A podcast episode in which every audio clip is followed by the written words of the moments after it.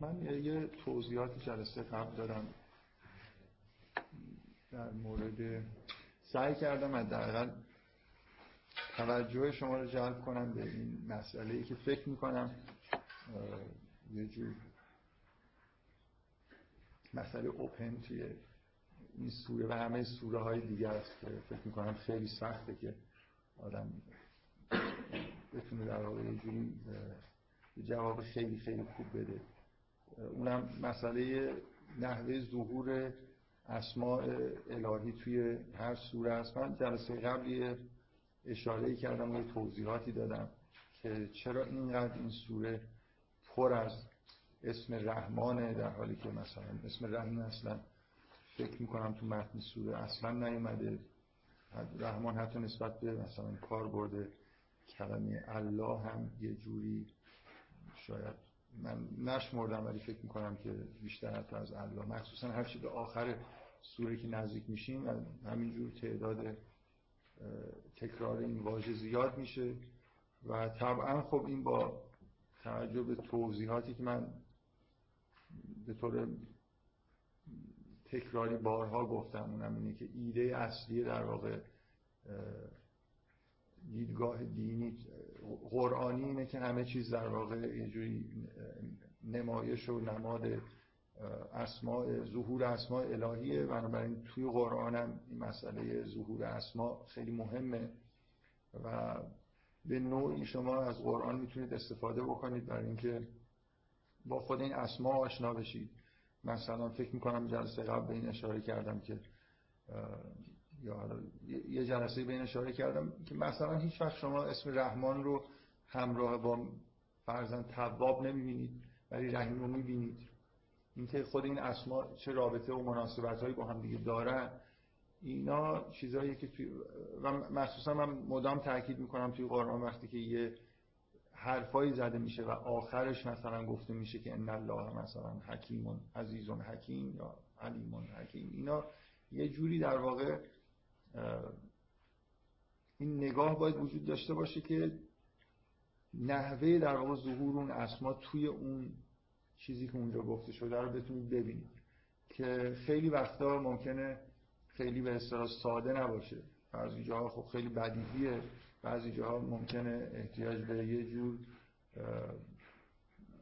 کار فکری واقعا داشته باشه که شما به نوعی در واقع اون واقع داستان یا هر چی که نقل شده رو با ظهور اون اسما به نوعی ارتباط بده به هر حال توی این سوره به طور خاص اسم رحمان خیلی زیاد تکرار شده و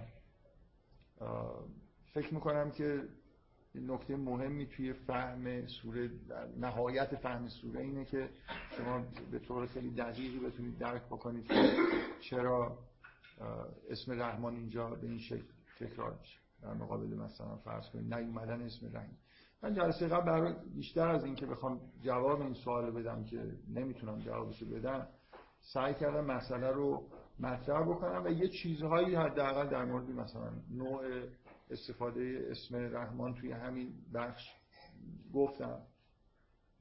و یه اشاره هم کردم به یه ایده به اصطلاح کفرآمیز از ابن عربی که فکر می‌کنم سوال برانگیز بوده.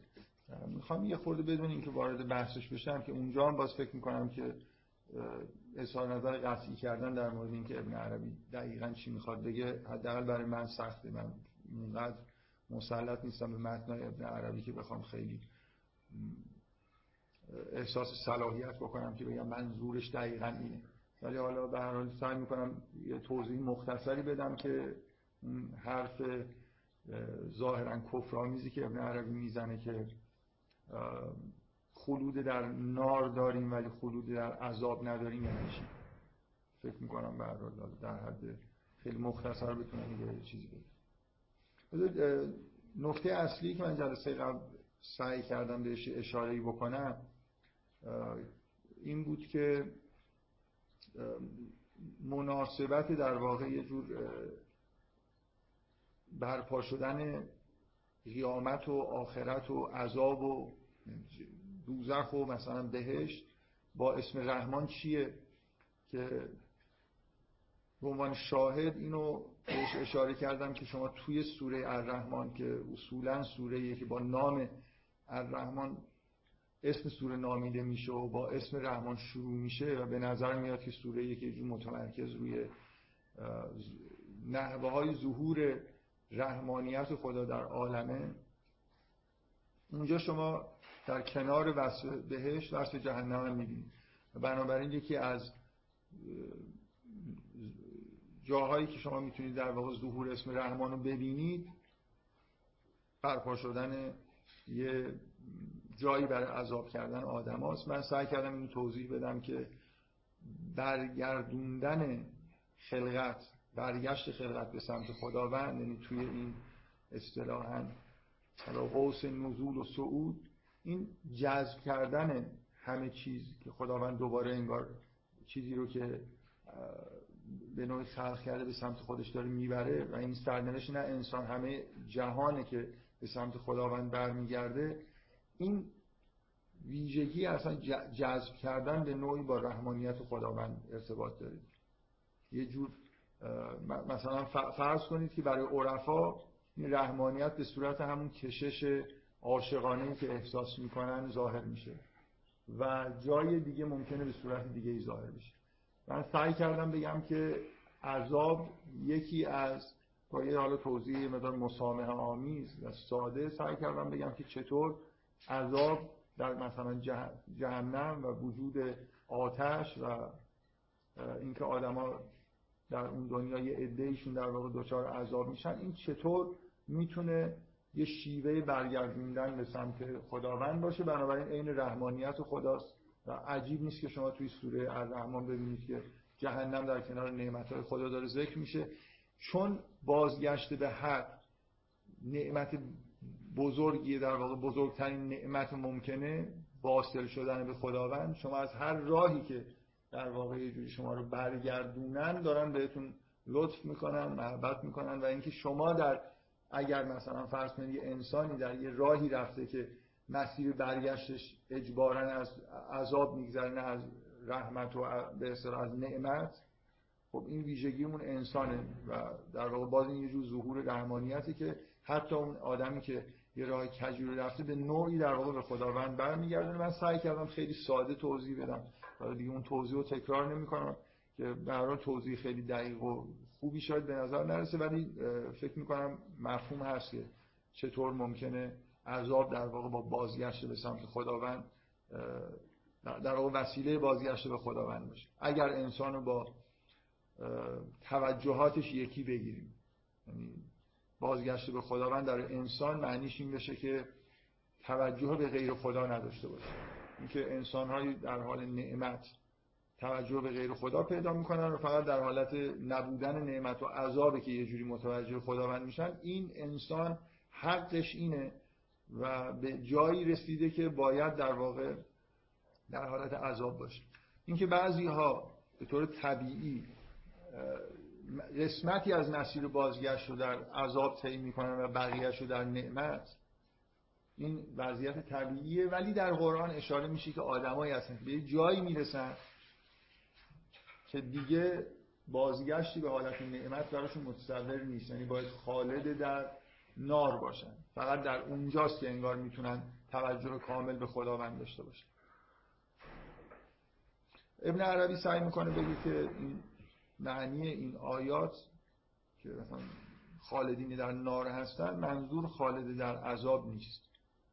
من سعی می‌کنم خیلی با همون توضیح یه مقدار مسامحه آمیزی که جلسه قبل دادم بگم که معنیش چی میشه و هم در مورد اون توضیح مدام اینو به کار می‌برم که خب خیلی توضیح دقیقی نیست که فرض بک... مثل اینکه دارم فرض می‌کنم که بازگشت به خداوند در انسان یه جوری به معنای توجه به غیر خدا نداشتن.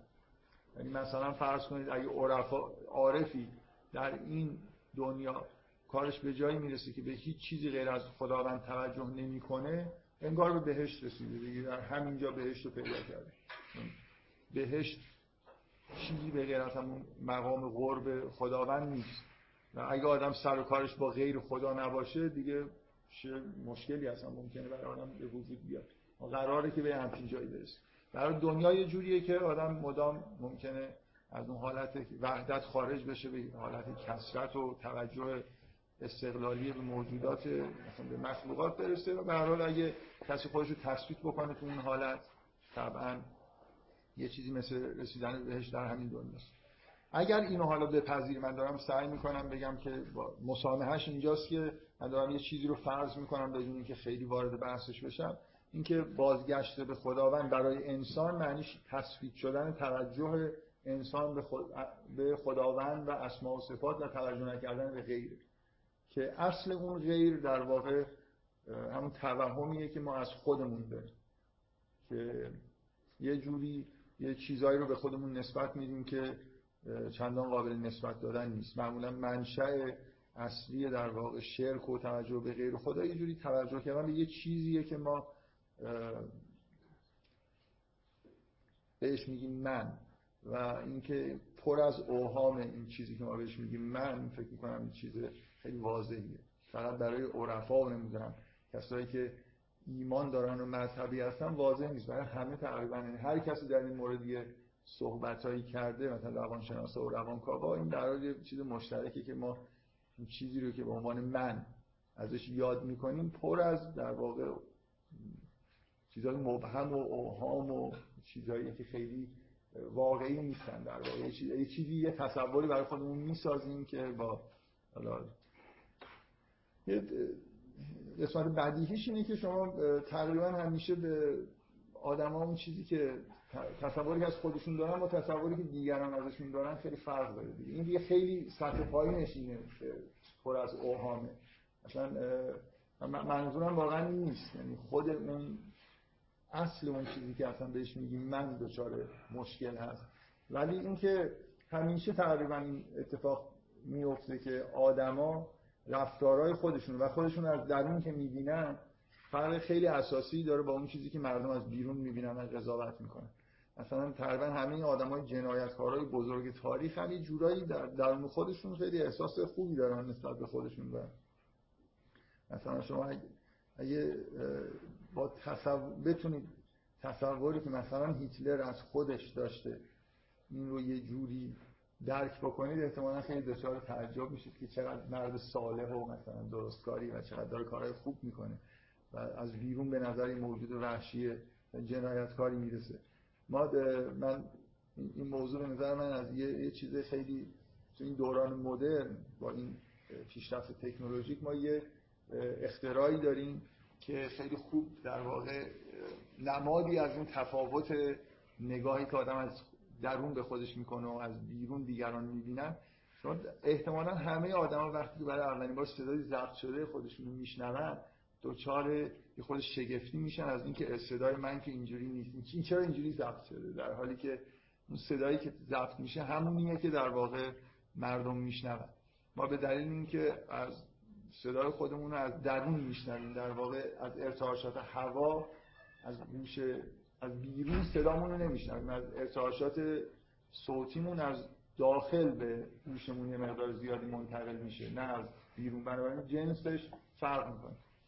فکر می‌کنم تفاوت تصوری که از خودمون داریم با اون چیزی که دیگران می‌بینن خیلی بیشتر از این تفاوتی که صدای ضبط شده با صدایی که میشنویم داره تقریبا همه آدم از درون خودشون رو خیلی برحق و درستکار می‌بینن در حالی که اکثر آدما کاملا دیوانه هستن. و بنابراین خب خیلی در خودشون معقول می‌بینن. این خیلی تفاوت بزرگیه به هر حال این موضوع که ما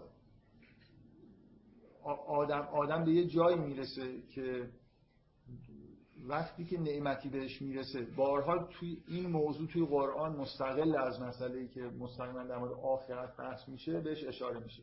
آدمایی هستن که مثلا توی سوره فجر به این شکل بهش اشاره میشه که در مورد این آدم ها این جور آدما میگه که وقتی که بهشون نعمت میدیم میگن میگن ان ربی اکرمن و وقتی که بهشون مثلا فرض کنید یه مصیبتی وارد میشه میگه که ان ربی اهانن. یعنی توی حالت مصیبت و توی حالت نعمت در, در, واقع به نوعی تصورشون فرق می‌کنه. شاید این مثالی که اون چیزی که زیاد در قرآن میاد با این چیزی که من می‌خوام بگم انتباق بیشتری داره مشرک بودن انسان ها در حالت نعمت مدام اینو وقتی این مثال مدام در قرآن میاد وقتی در کشتی سوار میشن و یه جوری در واقع دچار مشکلی میشن.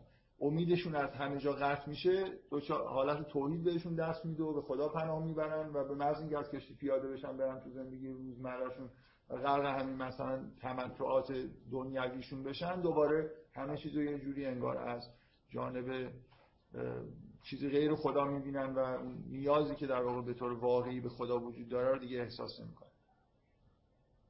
اینکه به هر حال آدما در, همین دنیا شما اینو می‌بینید که به جایی می‌رسن که این تفاوت برداشت توی زندگیشون هست. یعنی انگار آدم وقتی این آیار می‌خونه احساس می‌کنه که به نفع این آدماست که همیشه تو همون کشتی و در حال غرق و بدبختی باشن که مشرک نباشن دیگه. در واقع اگه یه آدمی رو خداوند اینجوری در واقع تا آخر عمر توی همچین کشتی نگه داره خیلی بهش لطف کرده.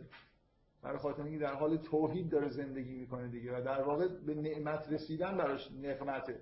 برای خاطر اینکه اصلش اینه در واقع وقتی که نعمت بهش میدن گمراه میشه. وقتی که کتکش می‌زنن هدایت میشه. این همون مدل در واقع کاریه که در بهشت و جهنم به نوعی اتفاق میفته بعضی از آدما اینجوری هم دیگه. به هر حال به یه جایی می‌رسن که در حال کتک خوردن اون حالت بازگشت به خداوند و استقراق مثلا در خداوند درشون حاصل میشه و تو حالت نعمت به دست نمیاد. خب اینا یه مدتی دوره ترینینگ رو که اینجوری طی بکنن حالا معمولا میگن چند صد هزار سال در حال بعدا به معمولا این چیزایی که روایات هست این وحشتناکی مثلا. پنجاه هزار سال برای یه گناه مثلا. حالا اینجا میگن وایستا. حالا انشالله که اینجوری نیست. روزای اون توی قرآن از روز خیلی با انعطاف زیادی استفاده میشه. مثلا در در مورد خلقت و مثلا روزهای تکوینی یه جوری حرف اینه که مثلا معادل با 50 هزار سال و این حرفا. حالا انشالله اون روزهایی که توی این روایات اومده روزهای مثلا چند صدم ثانیه بیشتر طول نمی‌کشه. حالا بفهم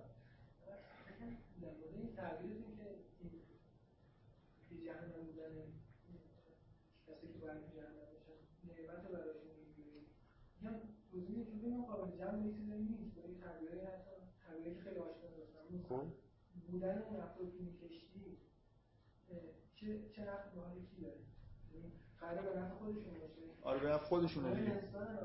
خب. یعنی این رحمانیت خداوند اینه که حتی اون آدما به زور به خدا توجه کنن یه فضیلت داره. آره. بازگشت بسن من میگم یه چیز مسامحه آمیز تو حرف من وجود داره در واقع یه جور سهل انگاری. این که بازگشت رو میگم فرض کنید که معادل با توجه کامل به خداونده. ولی خب واقعا اینجوری نیست. برای خاطر اینکه یه مقدار فرقش اینه که یعنی بازگشت به خداوند چیز امر ذهنی نیست. یه چیز وجودیه. یه خود عمیق‌تر از اینه که فقط من توجه هم به خداوند باشه یا نباشه. قسمت مسامحه آمیزش که هی میگم نمی‌خوام دیگه واردش بشم اینه که اینا اون فرض کنید که اینجوری برای اینکه فهممون راحت بشه. ولی واقعیت اینه که بازگشت به خداوند یه جور طی مدارج به معنای واقعی کلمه مدارج وجودیه. خب یعنی اگه برفرض بگیریم شما با کنید که این آدما به اجبار انگار حتی چیز نیستن یعنی این چیزی بگم آره خداوند خداوندی که از صفاتش جباره دیگه. و بعضی چیزا جبریه یعنی اینکه شما خلق شدید بدون اینکه در اختیار خودتون باشه و برمیگردید. این قوانین کلی الهی که جهان رو خلق کرده موجودات رو. و بعدم همه رو به سمت خودش برمیگردونه. اینو از کسی خدا نمی‌پرسه اظهار نظر اختیار رو نمی‌دونم زور و فلان این حرفا نیست.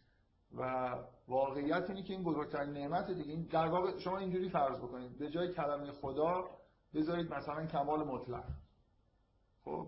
و بگید خلق کردن و برگردوندن به سمت خدا یعنی رسوندن به کمال.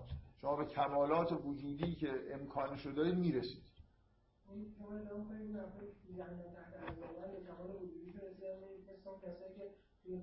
دارن راهش رو طی می‌کنن. من نمیگم که رسیدن. صد درصد قطعا اینجوری. به هیچ وجه چیزی غیر این اصلا تصوری غیر از این وجود نداره به غیر از اینکه آخرت اختیار از انسان گرفته میشه. ما توی دوره این امانت امانت یعنی یه چیزی که به طور موقت به شما میدن و مال کسی دیگه است دیگه. این چیزی که دست شماست که حالا می‌تونید مثلا اسم اختیار براش بذارید در یه دوره موقتی دستتون دادن. شما باید مثلا خوب ازش محافظت بکنید مثلا کارهای بد نکنید کار خوب بکنید. یه چیزی برای این زندگی دنیایی ما که یه حالت آزمایش و این حرفا داره و خب این چیز موقتیه. بعدش دیگه این شکلی نیست که شما با اختیار خودتون به این معنایی که تو این دنیا کسی تو آخرت که گناه نمی‌تونه بکنه. دیگه سلب اختیار از انسان به این معنایی که ما الان می‌فهمیم میشه. اینکه اختیار وجود داره وجود داره یا نداره یه یه خورده فکر کنم بحثش چیزه یعنی خیلی روشن نیست اگه من بگم اختیار وجود نداره. ولی به این معنایی که ما در واقع می‌تونیم کار بد و خوب بکنیم یعنی یه حالتهایی وجود داره که مثلا می‌تونیم گناه بکنیم معصیت دیگه در آخرت وجود نداره. بنابراین به یه معنایی این اختیار از اون حالتی که الان داریم خارج میشه. ولی اینکه موجودات مختاری هستیم یا نیستیم خیلی بحث دقیقی می‌خواد در اینکه باید اختیار رو تعریف بکنیم و در واقع روشن بکنیم که الان وقتی اختیار دارید یعنی چی. به هر حال اینکه بهشت و جهنم نعمت هم به این معنا که مسیرهای بازگشت انسانها به سمت خداوند هست موجودات دیگه که معصیت نمی‌کنن مثل انسان و شیاطین اینجا می‌بینید مثلا تو این سوره اشاره ای که به حشر می‌کنه یکی از ویژگیاش اینه که شیاطین رو همراه با انسان جمع میبنده دیگه. یعنی و توی همون سوره الرحمن مدام این تکرار میشه که خطاب به جن و انس گفته میشه که به ای آلا ربکم تو کذبان.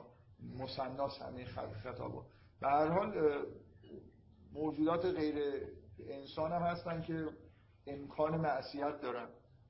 و مثل سردسته خودشون که سردسته ما هم معصیت هست جناب ابلیسه که البته خب احترام ایشون چیز واجبه برای بنده البته. و برای توی این شک نکنید که بهش جهنم در واقع همون جاذبه رحمانیت خداست و بازگشت به سمت خداونده و اینکه این به معنای رسیدن به کمال. باز از اسم حق استفاده بکنید. شما الان یه عالم اوهام تو ذهنتون هست.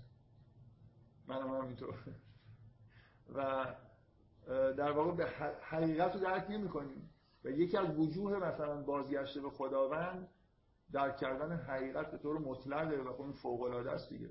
حالا با کتک خوردن می‌خواد باشه. من که رضایت میدم شخصا.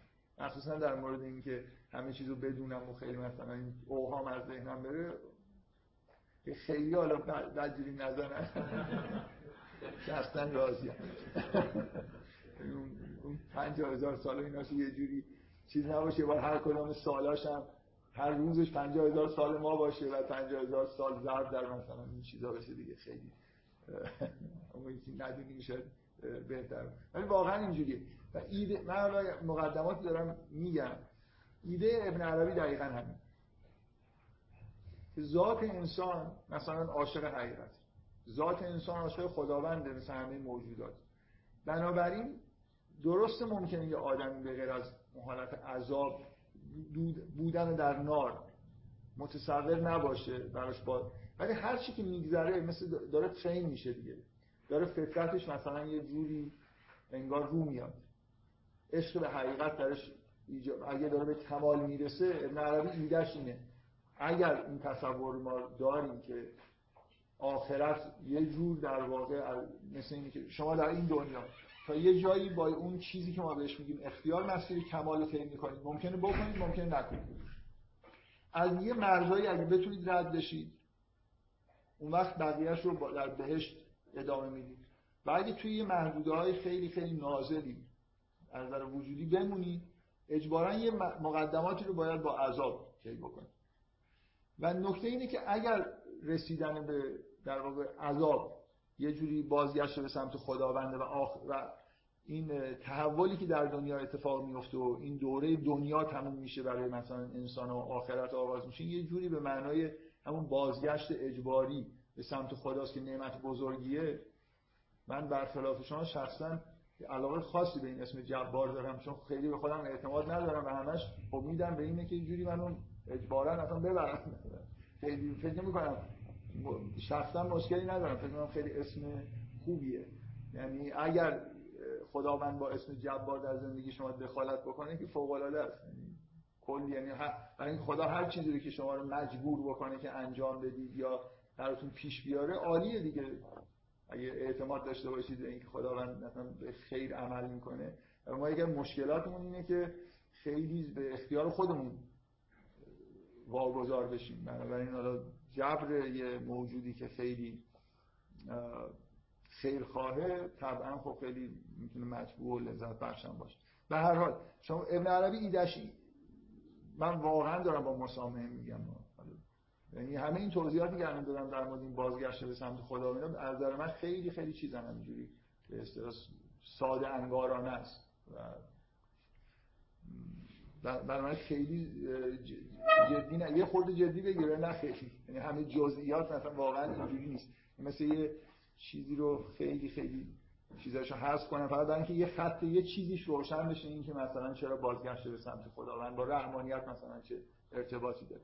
ابن عربی ایدهش اینه که خب اگه انسان به سمت خداوند برمیگردن و همینجور در جهنم هم که اصلا دارن به خدا نزدیک میشن به معنای اینه که انگار دارن به اون فطرت طبیعی خودشون برمیگردن. بنابراین عشقشون به حق و حقیقت و مثلا خداوند به نوعی داره تجلی می‌کنه دیگه. فطرتشون داره پاک میشه. انگار این عذاب باعث پالایششون داره میشه. ناخالصیاشون داره ذوب میشه مثلا.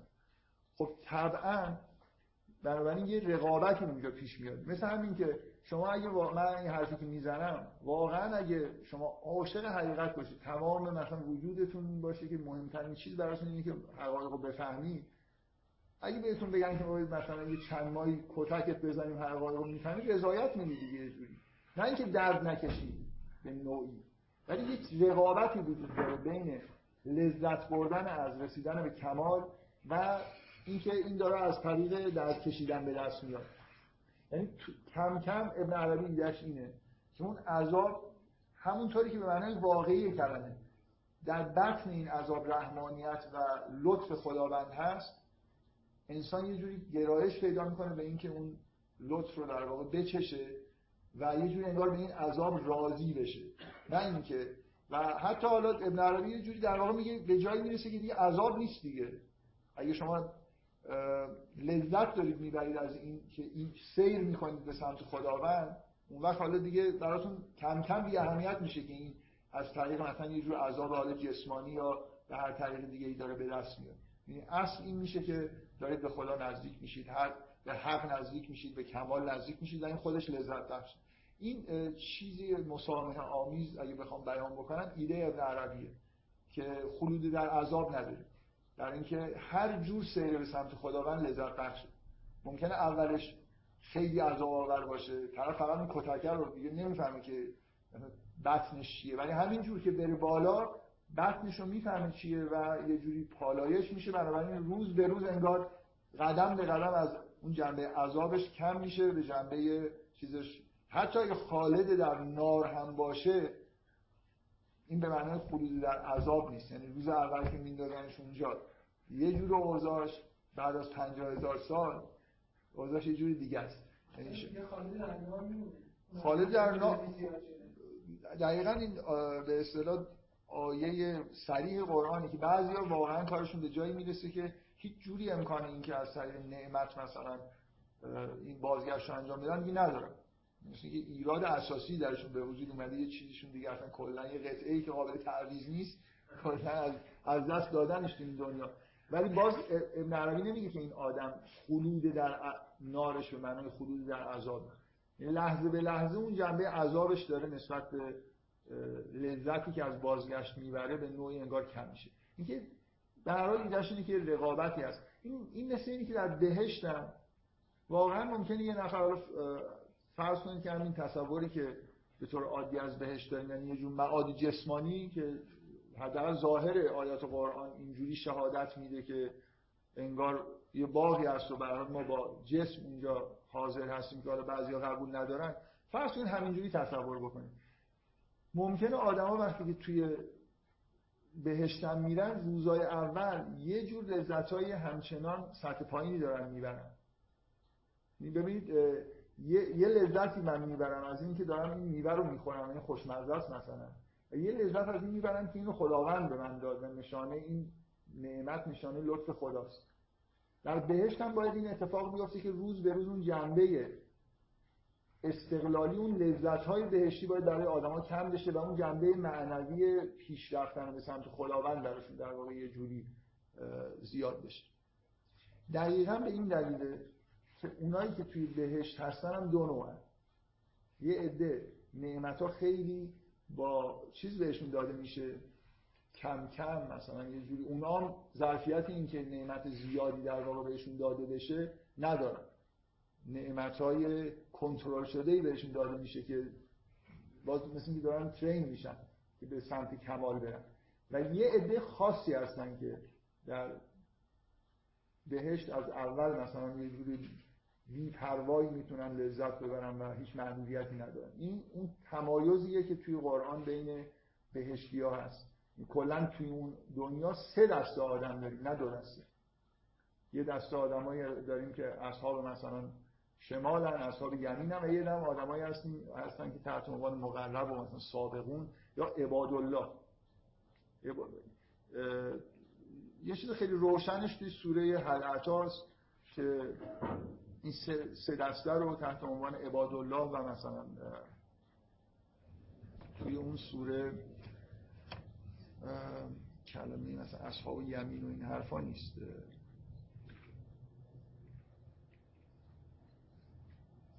بذار من بعدم نمیاد اشاره به این توصیف سوره حلعتا از این سه دسته بکنم. فکر می‌کنم خیلی خوبه. برای خاطر اینکه شما در مورد کافور چی می‌دونید؟ کافور می‌دونید چی هست؟ به عنوان خوردنی. بله؟ حرامه. کافور حرامه. من نمی‌دونم. نه بابا تو سرباز خونه ها که همه به سربازا مشت مشت کافور, میدن چی؟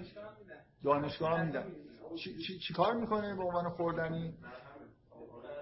شهوات از بین می‌بره یه جوری مثلا انگار یه کنترل کننده اشتها هم هست دیگه به نوعی یعنی شما و این اشاره که توی سوره حلعتا هست که در مورد یه دسته از کسایی که توی ج... به اصطلاح بهش هستن میگه که شرابی بهشون داده میشه که مزاجها کافورا. اینا این آدمایی هستن بله. 570 داشت. اونا آدمایی هستن که در واقع به جایی نرسیدن که به طور کنترل نشده. یعنی انگار هنوز اون لذت مادی که دارن از خود اون چیز می‌برن براشون مسئله است. بنابراین نمیشه خیلی آزاد باشن که هر جوری دلشون می‌خواد. به اون مقامی نرسیدن که اول حضرت آدم داشت که بهش گفتم برو اینجا هر چی دلت می‌خواد مثلا بخور. ولی توصیفی که از عباد الله هست شما اینجا تحت عنوان ابرار ازشون یاد میشه. ان الابرار یشربون من کاس کان مزاج و کافور. در حالی که برای عباد الله بعدا گفته میشه که مزاج و زنجبیل. زنجبیل در نه تنها کنترلی انگار روشون نیست هی اشتهاشون بیشتر قرار باز بشه برای اینکه به یه آزادی رسیدن دیگه. چیزی به مشکلی ندارن توی حالت. هر چی نعمت بهشون بیشتر برسه اینا بیشتر غرق در خداوند هستن. اینا در این در واقع توصیف عباد الله ببینید فرق بین توصیف عباد الله رو با ابرار اصلا نگاه کنید. غیر از این مسئله اینکه اون شرابی که می‌خورن مزاجش نمی‌دونم چیه با چی باش قاطی شده. کنترل کننده و مثلا از بین برنده اشتهاست یا اشتها آوره. نکته اساسی اینه. اونایی که ابرارن نعمت ها اصلا کنترل شده بهشون می‌رسه. مثلا ان الابرار یشربون من کأسن کان مزاجها کافورا مثل اینکه جیره بندی شده نعمت دارن بهشون میدن. ولی ابرار اینجوری نیستن. ان عینا یشرب بها عباد الله. چشمه دارن. اصلا اینجوری نیست که کسی کنترل بکنه جامی بهشون بده. چشمه ای هست که عین یشرب بها عباد الله یفجرون تفسیر خودشون هم اصلا این چشمه رو انگار خودشون در میارن می‌تونن مثلا زیادش کنن کمش بکنن. اینکه تفاوتی وجود داره بین بهشتی ها اونایی که اصلا گذشتن تو این دنیا به به اصطلاح مقام عباد الله عبدالله بودن رسیدن و هیچ چیزی رو انگار از خودشون نمی‌بینن و هر چقدر بیشتر غرق در نعمت بشن سریعتر مثلا این حالت سبقت گرفتن و با سرعت بیشتر به خداوند رفتن و دارن. این سوره هل عطا کلا به غیر از اون چند تا اول اختصاص داره به توصیف اینجور آدما چه تو دنیا چه توی آخرت. و اولش یه توصیف کلی میاد که این سه دسته چجوری هم به طور تمثیلی خیلی واضح در واقع این بیان میشه که تفاوت نوع نعمتی که عبادالله دارن. حالت من اینکه میگم اراده در اون دنیا نیست. اگه کسی این حرف رو بزنه کاملا به نظر میاد حرف مسامحه آمیز یک جور اراده و اختیار برای انسان باقی میمونه. ولی از جنس اون اراده که ما اینجا داریم که مثلا می‌تونیم معصیت بکنیم دیگه نیست. نمونهش همینه دیگه. شما عبادالله رو می‌بینید که اصلا این رسما گفته میشه که انگار اون نعمت ها رو خودشون دارن میجوشونن از زمین. چشمه ای رو که دارن ازش استفاده می‌کنن. و آدمایی هستن که اراده آزاد به نفعشون. بعضی از آدما به نفعشونه که اراده ازشون تا جای ممکن سلب بشه. به جهنمی ها تقریبا هیچ کاری نمی‌کنن. مفعولن دیگه. همش در حال کتک خوردنن به اجبار. دسته دوم آدمایی هستن که یه کاری می‌کنن. حالا مثلا جامو دستشون میدن. اینقدر اختیار دارن که این جامو شلاق خوردن که اراده نمی‌خواد شما رو ببندن مثلا و بندازن تو آتیش داد بزنید تو این حرفا. در این حد. مثلا یه کارایی انجام بدن. ولی اینا یه جور اراده های محدود دارن و عبادالله آدمایی هستن که اراده مطلق انگار دارن. یعنی که هیچ ناخالصی درشون نمونده. یعنی به غیر از اینکه در واقع هر چقدر مختارتر باشن اوضاعشون بهتره چیزی این برای این سوره بعد از این چند تا آیه اول که این سه دسته رو بیان می‌کنه کلا اختصاص داره به بیان وضعیت عبادالله در دنیا و آخرت. همه تمثیلایی که بعدا میاد مربوط به این دسته است نه مربوط به دسته دوم که ابرار هستن. به هر حال من این نکته که دارم میگم اینه که برای آدم بهشتی هم اگه شما رشدی قائل باشید مثل اینه که این ابرار دارن میل می‌کنن به سمت اینکه ویژگی های عبادالله رو پیدا بکنن توی بهشت. و بنابراین مشکل اینا اینه که به خودمون لذت ها به خودمون چیزها هنوز یه جوری نظر دارن نه به این عنوان که اینا نعمت خداوند. مثلا توی قرآن تاکید میشه که میگه مثلا سار او الی مغفرت من رب بکن مثلا و جنت که ارز سماوات و ارز مثلا, گفته میشه و و, و رضوان و من الله اکبر. یه جایی هست. اینکه آدمی که واقعا رشد پیدا کرده از اون جنبه ای که این نعمت ها نشانه رضایت خداونده بیشتر لذت می‌بره از خود تا خود این نعمت ها که اینا چی هستن. یعنی اون ارتباط با خدا اصل لذتشه نه چیزی که وسیله ارتباط شد. به هر حال این من می‌خوام بگم این وضعیت در بهشت هم به یه معنایی هست. یعنی هی اون جنبه خدایی لذت بردن از نعمت ها هم حتی به طور طبیعی زیاد بشه. اگه قبول داشته باشیم که کلا بهشت و جهنم و آخرت همش یه جور بازگشت به سمت خداونده و بازگشت به سمت خداوند یعنی رسیدن به حق کامل شدن و الی خب من حالا خیلی نمی‌خواستم بحث بکنم ولی اینجا خلاصه یه ایده هایی وجود داره که حالا ابن عربی یه جوری معمولا ابن عربی حرفایی که می‌زنه خیلی هم شاید توضیح نمیده خورده عبارت ها مبهمه و طبعا خیلی هم دچار توهم شدن که خب کاملا خلاف چیزی که ما از قرآن می‌فهمیم داره بحث می‌کنه و یه جوری مثل بعضی یه ادعایی در قرآن هست که مثلا یهودی ها میگن که ما در عذاب قرار نمی‌گیریم الا مثلا ایام معدودات. و همونجاست که تاکید میشه که نه خلود در چیز داریم خلود در نار هم داریم برای انسان. و طبعا به نظر می‌رسه که اینجور این حرف اگه معنیش این باشه که آدما موقتا جهنم میرن همه آدما یه چیزی داره به اصطلاح مخالفت واضحی با آیات قرآن داره. ولی واقعا ابن عربی اینو نمیگه که آدما در جهنم به طور موقت میمونن یا در نار. حرفش اینه که خلودی در عذاب نداریم و فکر می‌کنم برای یه توضیح ساده شده چیزی که بهش معتقده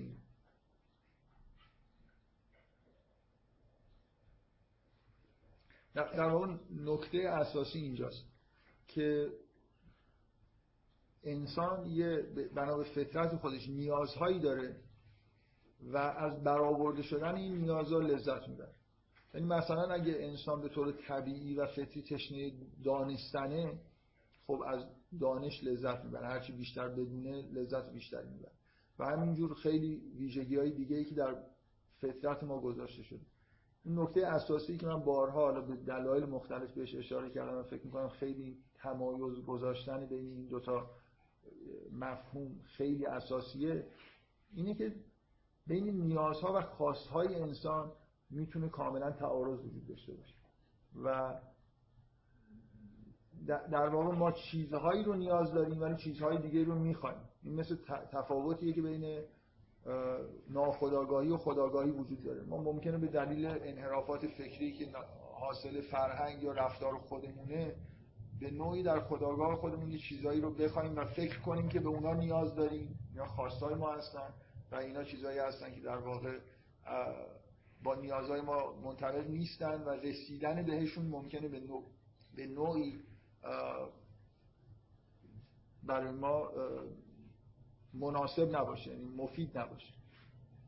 و دقیقا فکر می‌کنم نکته اساسی که وجود داره که با وجود اینکه مثلا رحمانیت عام خداوند در عالم هست ولی همه آدم ها به خواستهای خودشون نمی‌رسن دقیقا اینه که شما نباید همچین انتظاری داشته باشید. برای خاطر اینکه ما شما توی همین سوره این تمایز رو تو ابتدای سوره می‌بینید تفاوت بین خواست زکریا و نیاز مریم.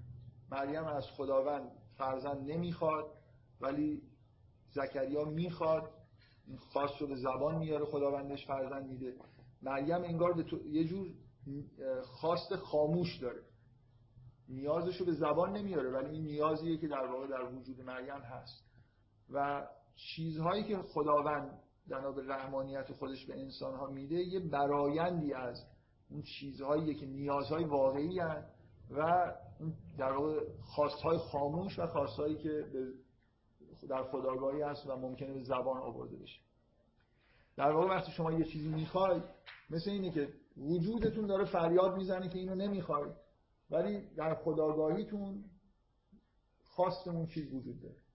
مثل اینکه یه چیز مزری رو در واقع که ممکنه باعث هلاکتتون بشه حالا به دلیل انحراف فکری یه نفر بخواد و خب طبیعیه که رحمانیت خداوند مانع از این میشه که این به این چیزی که می‌خواد برسه.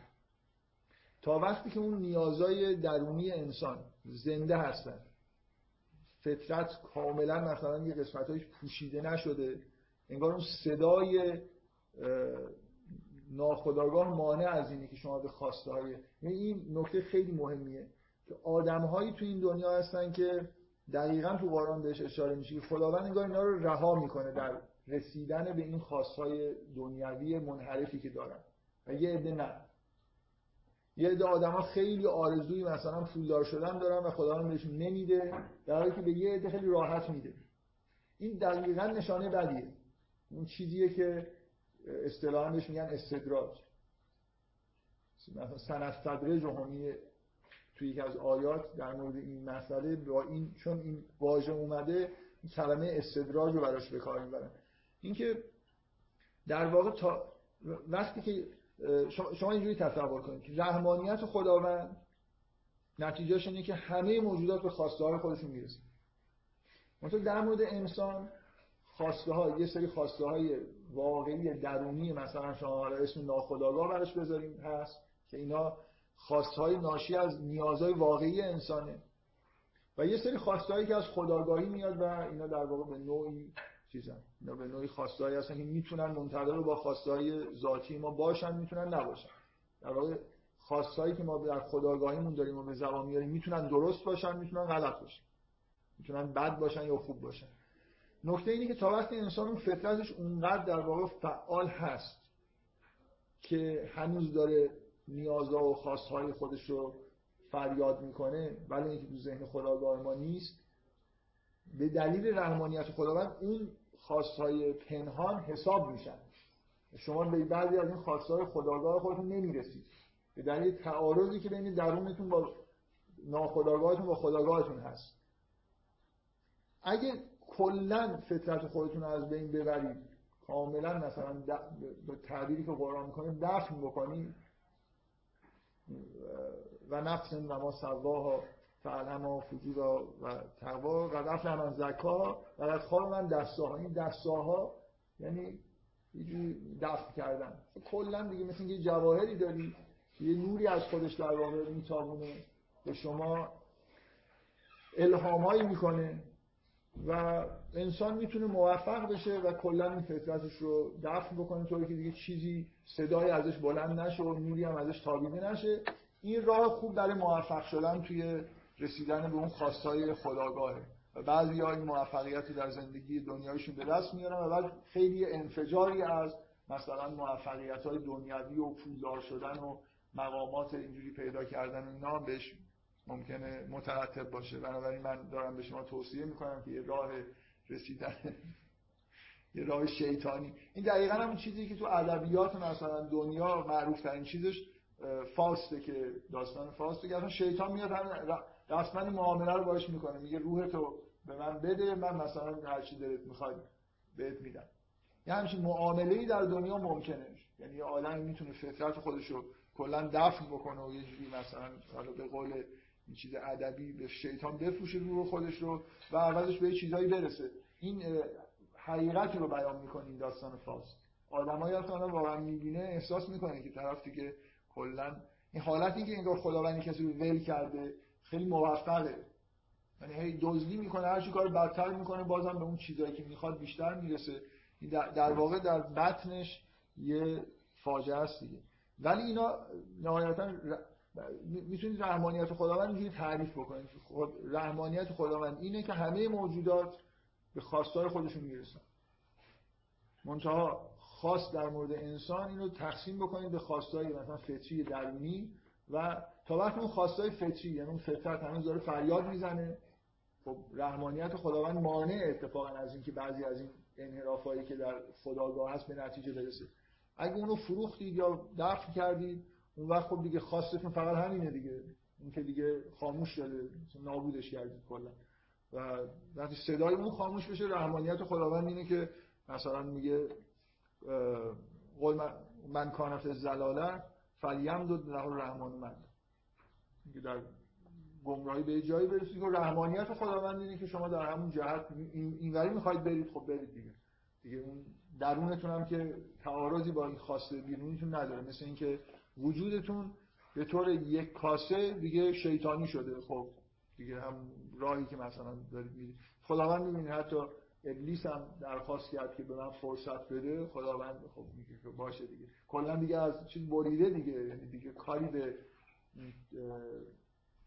به موجودی که مثلا قبلا بود کاری به گذشته خودش انگار نداره. دیگه حالا این کاره شده می‌خواد این کارو بکنه و خداوندم بهش خواستش در واقع به نوعی تحقق پیدا می‌کنه.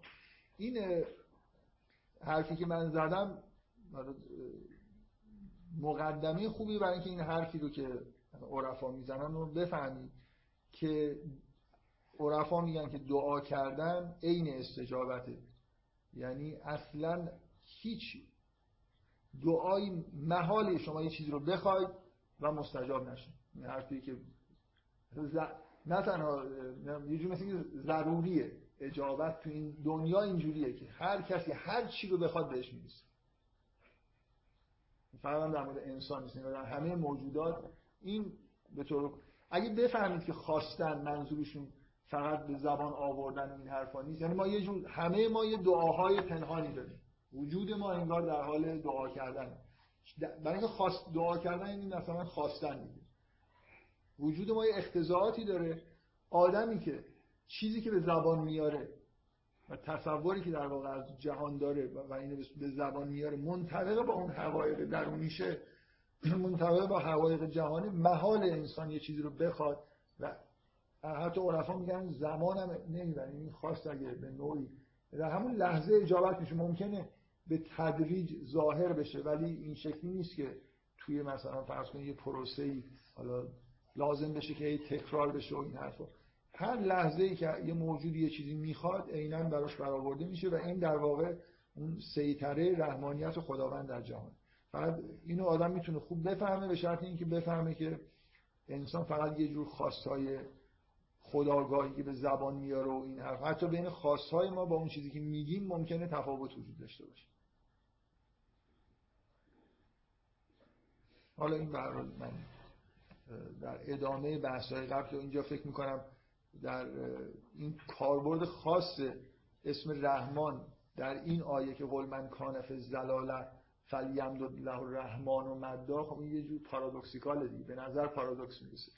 اینکه طرف در گمراهیه و خداوند اینه داره در گمراهی انگار امداد می‌کنه به نوعی ادامه پیدا می‌کنه گمراهیش و این رو به رحمانیت خودش داره نسبت میده نه به مثلا فرض کنید جنبه عذاب و نمی‌دونم مثلا انتقام گرفتن و این حرفا.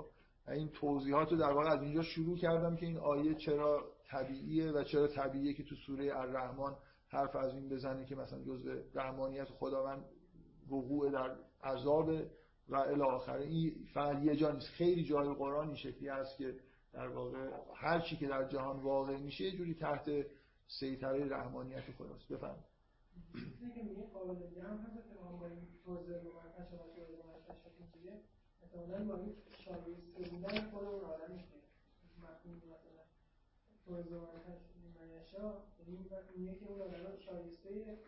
آره اصلا من من یه بار فکر کنم یه 20 نیم ساعتی تو کلاس خیلی وقت رفت اون جلسه چند مثلا 12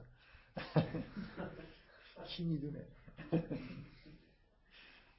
اون حدودای این بحث پیش اومد یه عده تصورشون اینه که وقتی خدا میگه مثلا فعال ما یشا یا نمی‌دونم یعنی همینجور همینجوری مثلا یعنی ببینی که زمین کی اینجوری میگه؟ یعنی خداوند عین حق بنابراین اگه کسی به هر چیزی می‌رسه به حق خودش داره می‌رسه. و یه آدمی الان مناسب حالشه. در واقع ببینید اتفاقای بدی که برای شما میفتن به نوع اینا خاصهای شماست که دارید بهش می‌رسید. غیر این شما بیماری الان وجودتون بیماری می‌خواد. یه مدیه که بهتر بیمار باشید بنابراین بیمار میشید. یه چیز کلی در عالم وجود داره.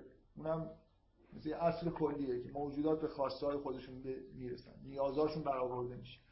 و مثلا عزت و ذلت و نام همین همه چیز حساب کتاب داره. کار خدا بی حساب کجا گفته؟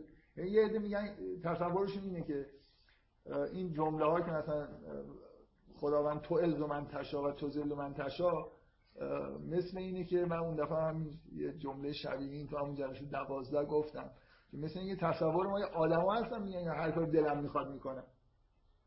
بنابراین خدا مثلا کسی که میگه هر کار دلم می‌خواد می‌کنم یعنی اصلا حساب کتاب تو کارم نیست. یعنی کار ندارم چی خوبه چی بده. هر چی دلم می‌خواد می‌کنم. خداوند وقتی میگه که تو از من تشا مثلا و تو ذل من تشا اتفاقا باید اینو بفهمید که چقدر اینجا حساب کتاب وجود داره برای اینکه خواست خداوند عین همون اون حساب کتابایی که دنیا وجود داره همون خواست خداست دیگه. هر چی که از حقیقت و حساب کتاب می‌فهمید تو دنیا که چیز مناسبتی وجود داره و چیزای خوبی هست اینا همه دقیقا همون چیزایی که خداوند خواسته.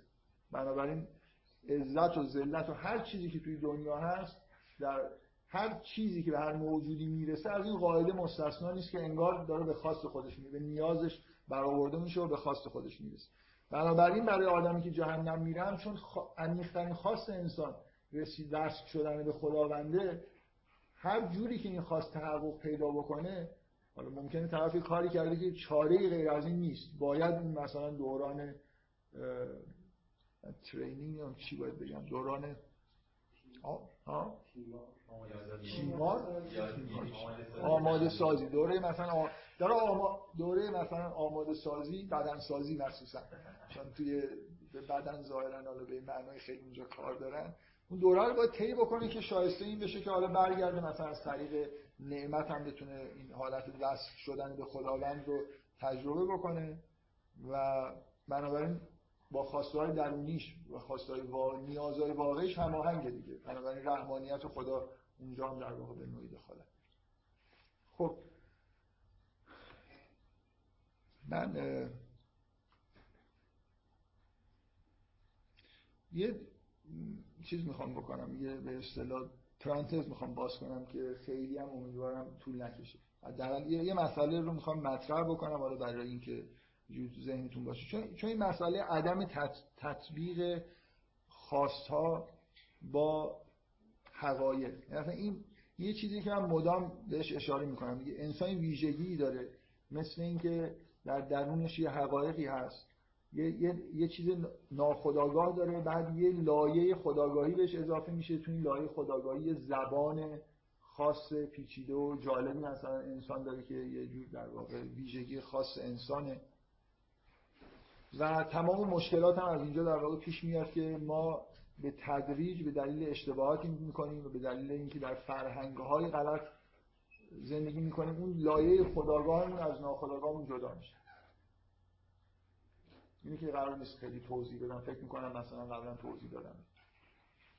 یعنی یعنی من در چیزایی می‌خوام که با نیازهای درونی واقعی تصویر نداره. مثلا بنا به عادت می‌خوام به دلیل اینکه یه راه اشتباهی رفتم حالا یه نیازایی احساس می‌کنم که نیازهای واقعی نیست و الی آخر در واقع اصلا یه جوری آدم وقتی به معنی واقعی کلمه بیمار شده واقعا یه حالا چیزایی لازم داره که با نیازهای واقعیش هماهنگ نیست. مثل مثلا مثالی که مولوی جایی توی توی فیه مافی فکر می‌کنم این مثال می‌زنه میگه مثل آدمی که دستش در رفته می‌خوان جا بندازن داد می‌زنه نمی‌ذاره دیگه چون درد داره.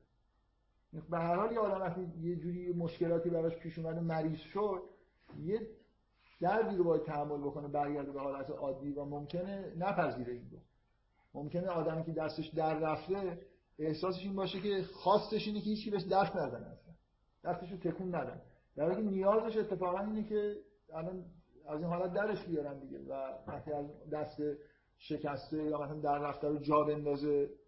یه نفر این به معنی واقعی کلمه راحت میشه.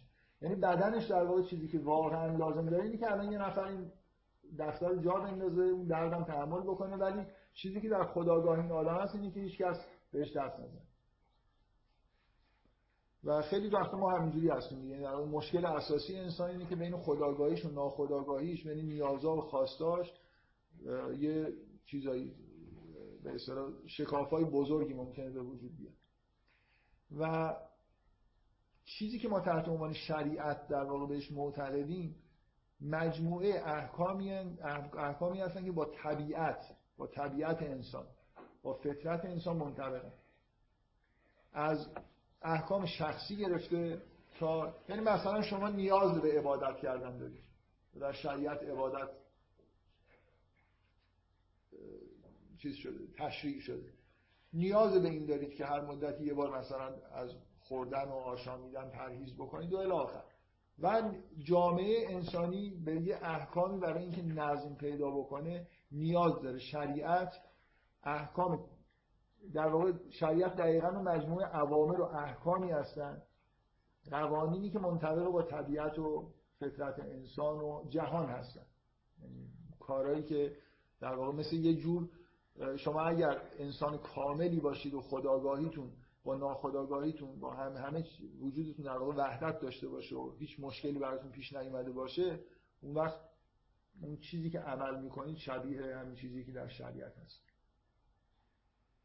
حالا اون نکته که من می‌خوام بگم اینه که حالا مشکلی که وجود داره اینه که خود این جهان یه جهان متغیر و متحولیه. جهان یه جهانی نیست که فیکس شده باشه. حالا اگه طبیعت به یه معنایی خیلی قواعد و قوانینش تغییر نمی‌کنه ولی جامعه انسانی اینجوری نیست. جامعه انسانی خودش یه چیز رو به رشد و تکامل مختزیات جدیدی تو جامعه انسانی در واقع به وجود میاد. بنابراین من حرفم اینه. جامعه انسانی قرار رشد بکنه قرار نیست فیکس بشه. یه, یه ایده مرتجعانه اینه که من دنیا رو تو همون شرایطی که شریعت وضع شده سعی کنم نگه دارم که بشه به اون شریعت عمل کرد. مشکلی که پیش میاد اینه که همینجور تاریخ که داره زمان که داره جلو میره به نظر می‌رسه بعضی از احکام دیگه قابل اجرا نیستن. این من دارم به این مسئله رو مطرح می‌کنم. به نظر میاد بعضی از احکام در طول تاریخ انگار نسخ میشن. دیگه قابلیت اجرای خودشون از دست میدن. موضوعیت خودشون از دست میدن. و هی مثلا یه سیستمی تحت عنوان اجتهاد تو فقه وجود داره که قرار یه چیزایی رو احکام شریعت تطبیق بده با نیازایی که به وجود اومدن. نیازهای روز. مثلا شطرنج حرام بود برای خاطر اینکه قمار بود. بعد مثلا گفتن که دیگه الان سال هاست دیگه قمار نیست. به عنوان ورزش مطرحه گفتن پس حلال. موضوع مسئله مثلا عوض شد حالا یه حکمی تغییر کرد مسئله خود عمیق‌تر از این حرف هست. حالا نکته اساسی اینه که جامعه بشری متاسفانه اصلا به سمت خوبی که نمیره. تغییراتش تغییرات جالبی نیست. بنابراین حالا ما سر یه دوراهی قرار داریم. از یه طرف یه عده آدما هستن که هیچ جور تغییر انگار در احکام نمی‌خوان بپذیرن. بنابراین آرزوشون آرزویی که معمولا روشون نمیشه به زبان بیارن اینه که دنیا همون جور مثل زمان پیغمبر فیکس شده بود. هواپیما نبود اتومبیل نبود همون الاغ و مثلا فرض کنید تکنولوژی به وجود اگه تکنولوژی اگه این تحولات تکنولوژیک نبود. پیچیده شدن روابط و چیزای اقتصادی و مثلا اجتماعی انسان نبود. خب اون شریعت خیلی روشن بود دیگه. ما دقیقا می‌تونستیم بهش عمل بکنیم و مثلا زیباییش و همه چیزش هم درک بکنیم. ولی ما توی دنیای زندگی می‌کنیم که این روز به روز داره پیچیده تر میشه پیشرفت‌های تکنولوژیک اصلا موضوعات جدید به بار میارن بعضی از چیزها اصلا موضوعیت خودشون از دست میدن و به نظر می‌رسه که بعضی از احکام اصلا قابل اجرا نیستن و باید تغییرات توشون داده بشه.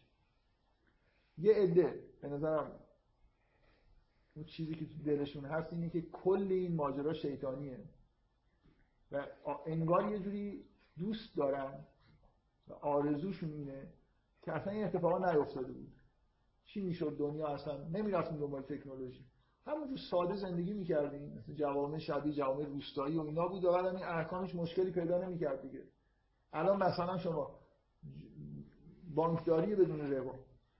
اگه تونستید بانکداری بدون ربا طراحی بکنید گفتن ولی خب الان من فکر می‌کنم از همه جای دنیا بیشتر ربا می‌خورن بانک های ایران نمی‌دونم من که نرخ بعضی از کشورها رو می‌دونم اصلا قابل مقایسه با نرخ سود و بهره که تو ایران هست نیست. اینو بهش میگن بانکداری بدون ربا. یعنی اولش طرحهایی بود که واقعا بانک بدون ربا باشه بعد گفتن نمی‌دونم حالا اسمش ربا نیست چون مثلا باید خودکفا باشه یه چیزی تحت عنوان کارمزد بگیریم لاقل از مردم. که مثلا حقوق پول این کارمندا رو بدیم دیگه. اینا برای یه خدماتی داریم انجام میدیم حقوقشون از طریق مردم پرداخت بشه. بعد همینجور دیگه حالا چیز شد دیگه. کارمزد که دیگه شد دیگه بعد همینجور رفت به سمتی که من نمی‌فهمم الان بدون رواج کجاشه. یعنی چه فرقی داره با یه بانکی که به طور همینجور معمولی داره رسما داره ربا می‌خوره؟ خب یه پیچیدگی های اقتصادی تو دنیا هست که اصولا الان مثلا ربا مشکل ایجاد شده براش دیگه. چجوری می‌خوایم بانک نداشته باشیم؟ یا واقعا این بانکی داشته باشیم که هیچ جور مثلا به مردم وام بدیم شما اصلا تو ایران تصور بکنید که بانکداری بدون ربا معنیش این بشه که مردم بیان از بانک وام بگیرن بعد عینشو مثلا 5 سال دیگه پس بدن.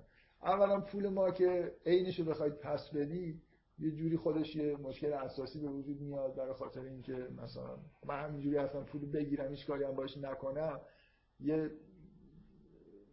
کار خیلی ساده ای که می‌تونم بکنم برم مثلا طلا بخرم هیچ کاری هم نکنم. بعد اون روز که می‌رسه طلا رو بفروشم یه مقدار خیلی کمیشو پس بدم برای خاطر اینکه طلا مثلا ده برابر شده بعد بقیه‌اش هم هر چی دارم می‌خواد می‌خورم. اگه هیچی نگیرید که اصلا ارزش پول کم و زیاد میشه نمی‌دونم. یا مثلا فرض کنید اگه اصلا قرار نباشه که بهره ای داده بشه و خب همه مردم متقاضی وام میشن دیگه چه اشکالی داره؟ هرچی بیشتر بهتر اگه قرار عینش رو پس بدن یعنی هیچ ریسکی وجود نداشته باشه که مثلا سرمایه گذاری بخوام بکنم شاید مثلا از بین بره. در هر حال به نظر میاد مشکلات اساسی این شکلی وجود داره.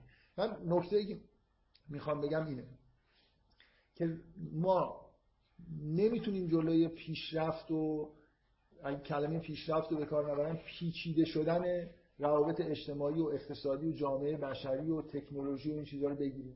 بنابراین توی یه جامعه متحولی داریم زندگی می‌کنیم که کلی از معنی چیزها به نوعی در واقع در حال تغییره و به نظر می‌رسه که شریعت باید یه تغییراتی بکنه. از طرف دیگه نکته مهم اینه. یه عده ای هستن یه ایده هستن که همینجور اینا معمولا به خودشون میگن روشنفکر و مخلص اینجور تغییراتن. و کاملا در واقع آدمایی هستن که در این به اصطلاح تحت تاثیر این چیزی هستن که الان تو دوران پست مدرن خوشبختانه یه اسم خوب براش گذاشتن. بهش میگن اسطوره پیشرفت. یه تصور احمقانه و واهی از اینکه جامعه بشری در حال پیشرفت و یعنی هر تغییری که تو جامعه بشری می‌بینیم از انواع و اقسام تحولات تکنولوژیک ابلهانه که بشر به وجود آورده که اصلا هیچ حساب کتابی نداشته در یه نظام سرمایه‌داری برای خودش یه تکنولوژی درست می‌کنه که هیچ ربطی مثلا به پیشرفت به معنایی نداره. پیشرفت اینه که من یه اهدافی داشته باشم به سمتش برم. اهدافی وجود نداره. به طور لحظه‌ای من الان یه تکنولوژی اگه بتونم درست بکنم پول ازش در بیارم درست می‌کنم. حالا اینکه مثلا به چه سمتی الان تکنولوژی یه بار من این توی یکی از این سخنرانی‌ها که در مورد کاپیتالیسم بود این موضوع رو گفتم که هیچ حساب کتابی مثلا نیست و پیشرفت یعنی چی و پیشرفت تکنولوژی یعنی چی. یه نفر گفت که چرا برای ما داریم پیشرفت می‌کنیم و توی یه زمینه‌های مثلا مشخص اینجوری هم نیست که بی حساب کتاب باشه. من این سوالو کردم که خب اگه فکر می‌کنی حساب کتابی توش هست مثلا حس بدن که 50 سال دیگه تکنولوژی چه تکنولوژی توی دنیا تکنولوژی غالب شده. مثلا شما توی دهه 70 یه چیز خیلی ساده اینه دیگه. شما فیلم های دهه 70 80 رو ببینید فیلم هایی که science fiction در مورد آینده صحبت می‌کنن. ببینید تصورشون از آینده که قرار بیاد چیه؟ مثلا تو دهه 70 80 بیشتر تصور از تسخیر فضا. چیزی که فکر می‌کنن بشر داره به سمتش میره اینه که مثلا فرض از کره زمین خارج بشه و یه جور تکنولوژی این شکلی در واقع مد نظرشون. ولی عملا رفتیم به سمت تکنولوژی ارتباطات. یعنی اینکه پیشرفت تکنولوژیکی بشر کاملا رندوم داره اتفاق میفته یعنی اینجوری نیست که یه نفر برنامه ریزی کرده باشه بگه الان ما مثلا بشر الان برای اینکه بهتر زندگی بکنه احتیاج به ارتباطات بیشتر داره. بعد مثلا تکنولوژی ارتباطی به وجود اومده باشه. اصلا این شکلی نیست. کافیه که یه دونه از این اختراعات مثلا این نیمه هادیا یه خرده دیرتر یا زودتر کشف می‌شدن. بسته به اینکه چه اتفاقی بیفته یه روزی توی آزمایشگاه یه نفر مثلا یه اشعه ایکس رو اشتباهی یه جایی تابونده یه اتفاقی افتاده اون از توش تکنولوژی در میاد اون تکنولوژی روز. اینکه نیاز بشر الان اینه که ما روی این سرمایه گذاری هیچ جا در جامعه بشری هیچ منطقی وجود نداره که من الان روی کدوم تکنولوژی سرمایه گذاری بکنم بهتره. منطقی که وجود داره اینه که تو کدوم تکنولوژی سرمایه گذاری بکنم سودآورتره. یعنی می‌تونم جنسی مثلا ازش تولید بکنم که بفروشم پول در بیارم. بشر رو نمی‌دونم این که به یه بشر کجاست. این حرف از این مفاهیم وجود نداره. در مثلا فرض کنید دانشگاه هایی که کار تکنولوژیک می‌کنن یا مؤسسات تحقیقاتی یا دولت هایی که سرمایه گذاری تکنولوژیک می‌کنن. به هر حال ما توی دنیای زندگی می‌کنیم که نباید بگیم در حال پیشرفته. باید بگیم در حال تغییره. حالا اون نکته ای که به وجود میاد اینه. عمل ببینید یه, یه بخشی از قوانین قوانین شهر با جهان امروز تطبیق ندارن برای اینکه جامعه منحرف شده. به بد راهی افتاده که نمیشه قبا نخورد مثلا. مثلا دارم میگم حالا این ربا خیلی از من نکته مهم نیست. خیلی چیزای بدتر از این وجود داره. در واقع ما مثلا فرض کنید به دلیل یه مشکلاتی که نتیجه سرمایه داری یا مرد سالاریه جامعه به جاهای خیلی خیلی وحشتناکی رسیده. مشکلاتی وجود داره و یه احکامی که احکام خوبی هستن و با فطرت بشر منطبق هستن به نظر قابل اجرا نمی‌رسن. حالا ما بیایم این احکام یعنی هر جایی که دیدیم یه حکم قابل اجرا نیست کوتاه بیای این در واقع راه باز کردن برای اینکه بشر تو همون انحرافی که افتاده بره دیگه. متوجه منظورم چیه؟ اونایی که اصطلاحا روشنفکر هستن اصلا به این موضوع فکر نمی‌کنن که وقتی یه حکمی قابل اجرا نیست بیشتر باید زنگ خطر برای ما در واقع به صدا در بیاد که داریم از راه طبیعی مثلا زندگی بشر منحرف میشیم که این حکم مثلا این حکمی که بوده به نوع قابل اجرا نیست. مش... ما مشکل پیدا کرد جامعه ما مشکل پیدا کرده که مثلا نمیشه بانکداری بدون ربا داشته باشیم. یعنی ویژگی مثلا نظام سرمایه داریه که اینجوریه. و اگه ما بخوایم به همه اتفاقایی که میفته تر بعضیا میگن ما باید احکام رو با شرایط روز تطبیق بدیم. خب این خیلی حرف وحشتناکی اگه شرایط روز ما روز به روز داریم به یه جامعه وحشتناکی که به سمت قهر میره نزدیک میشیم. احکام خودمون با این جامعه مزخرفی که داریم به وجود میاریم تطبیق بدیم. یعنی هر چی که قابل اجرا نیست. راحت دست برداریم. مثلا یه احکام قابل. خب این که اصلا دیگه این شریعت ازش چی میمونه؟ من فکر می‌کنم به زودی به یه جامعه عجیب و غریب می‌رسیم که هیچ حکم اجتماعی قابل اجرا نیست. یه چیزی وجود ببینید یه بار یه حکمی مثل احکام بردهداری نقض میشه. اولا ما تو اسلام حکم مثلا واجب بودن یا مستحب بودن بردهداری که نداشتیم. تا وقتی بردهداری بود احکامی وجود داشت که اصولا به نفع مثلا برده بود. حقوقی مثلا داشته باشه. این وقتی که ما جامعه بشر به معنای واقعی کلمه پیشرفت می‌کنه و بردهداری از بین میره خب این باید برای ما چیز باشه. قابل قبول باشه که کل چیزایی که در مورد بردهداری بود اصلا اون بخشای فقه رو پاره کنیم بنازیم دور بگیم دیگه این موضوع خوشبختانه تموم شد. من می‌فهمید منظورم چیه. بعضی از تغییرات در جهت پیشرفت واقعی بشره. بنابراین احکامی که در موردش وجود داره با خوشحالی باید بذاریم کنار. بعضی از تغییرات برعکس در جهت انحرافه و چیزی که من می‌خوام بگم اینه نه اون آدمی که کلا هر جور تغییری در احکام به نظرش خلاف شرع و مثلا منویات خداوند می‌رسه واقعا آدمایی هستن که ببینید یکی از این علمای من واقعا کلمه علما رو به کار بردن در مورد همچین موجوداتی خیلی ظلم بزرگیه. یکی از این علمای وهابی که بزرگترینشون رسما فتوا داد که هر کس معتقد باشه که بردهداری در اسلام نیست مرتده. فکر کنم اونا معمولا این چیز دیگه یکی کمترین چیزش مثلا واجب القتل میشه طرف. یعنی اینکه ببین این تصور احساس یعنی یارو وقتی که این حکم رو می‌بینه جهان نباید تغییر بکنه. برای اینکه این حکم باید قابل اجرا باشه. این این وحشتناکه از یه طرف. برای اینکه قرار جهان جامعه بشری تغییر بکنه قرار بردهداری از راه از بین بره. فکر می‌کنم هر کسی یه خورده به احکام اسلام نگاه بکنه این حس این که اصلا این احکام دارن هول میدن انگار جامعه رو به سمت اینکه برده وجود نداشته باشه رو اینو باید ببینه توی احکام. یه بار اینی که من تصورم اینه که تمام تغییراتی که باعث میشن شر کم بیاره موضوعات جدید پیش بیان دارن به سمت انحراف میرن. که یه موضوعی پیش اومده این شر توش پیش بینی نشده همه جا زنگ خطر هم فرستاده در بیاد که جلوی این تغییرات رو بگیرن. من کلا حرفم اینه که یه ایده کلی باید وجود داشته باشه که شما تشخیص بدید که چه جور تغییراتی که ایجاد شده به معنای واقعی کلمه پیشرفت حساب میشن تو جامعه بشری. بنابراین تغییرات احکام اینجا با خوشحالی باید پذیرفته بشن. نمونهش نقض بردهداری در جهان. دیگه برده نداریم احکام بردهداری یه جوری نسخ شدن به این معنی که دیگه قابلیت اجرا ندارن چون موضوع ندارن. خب این خیلی جای خوشحالی داره. و بعضی از تغییرات دیگه که در احکام لازم میشه نشانه بهتر شدن وضعیت جامعه بشری مثلا فرض کنید مثلا ما یه حکمی در قرآن داریم که کاملا فضای این که تعداد آدم بی سواد بسیار بسیار کمه اونجا دیده میشه. آخر سوره بقره آیه هست که چجوری مثلا فرض کنید چیزها رو بنویسید. شاهد بگیرید و این حرفا.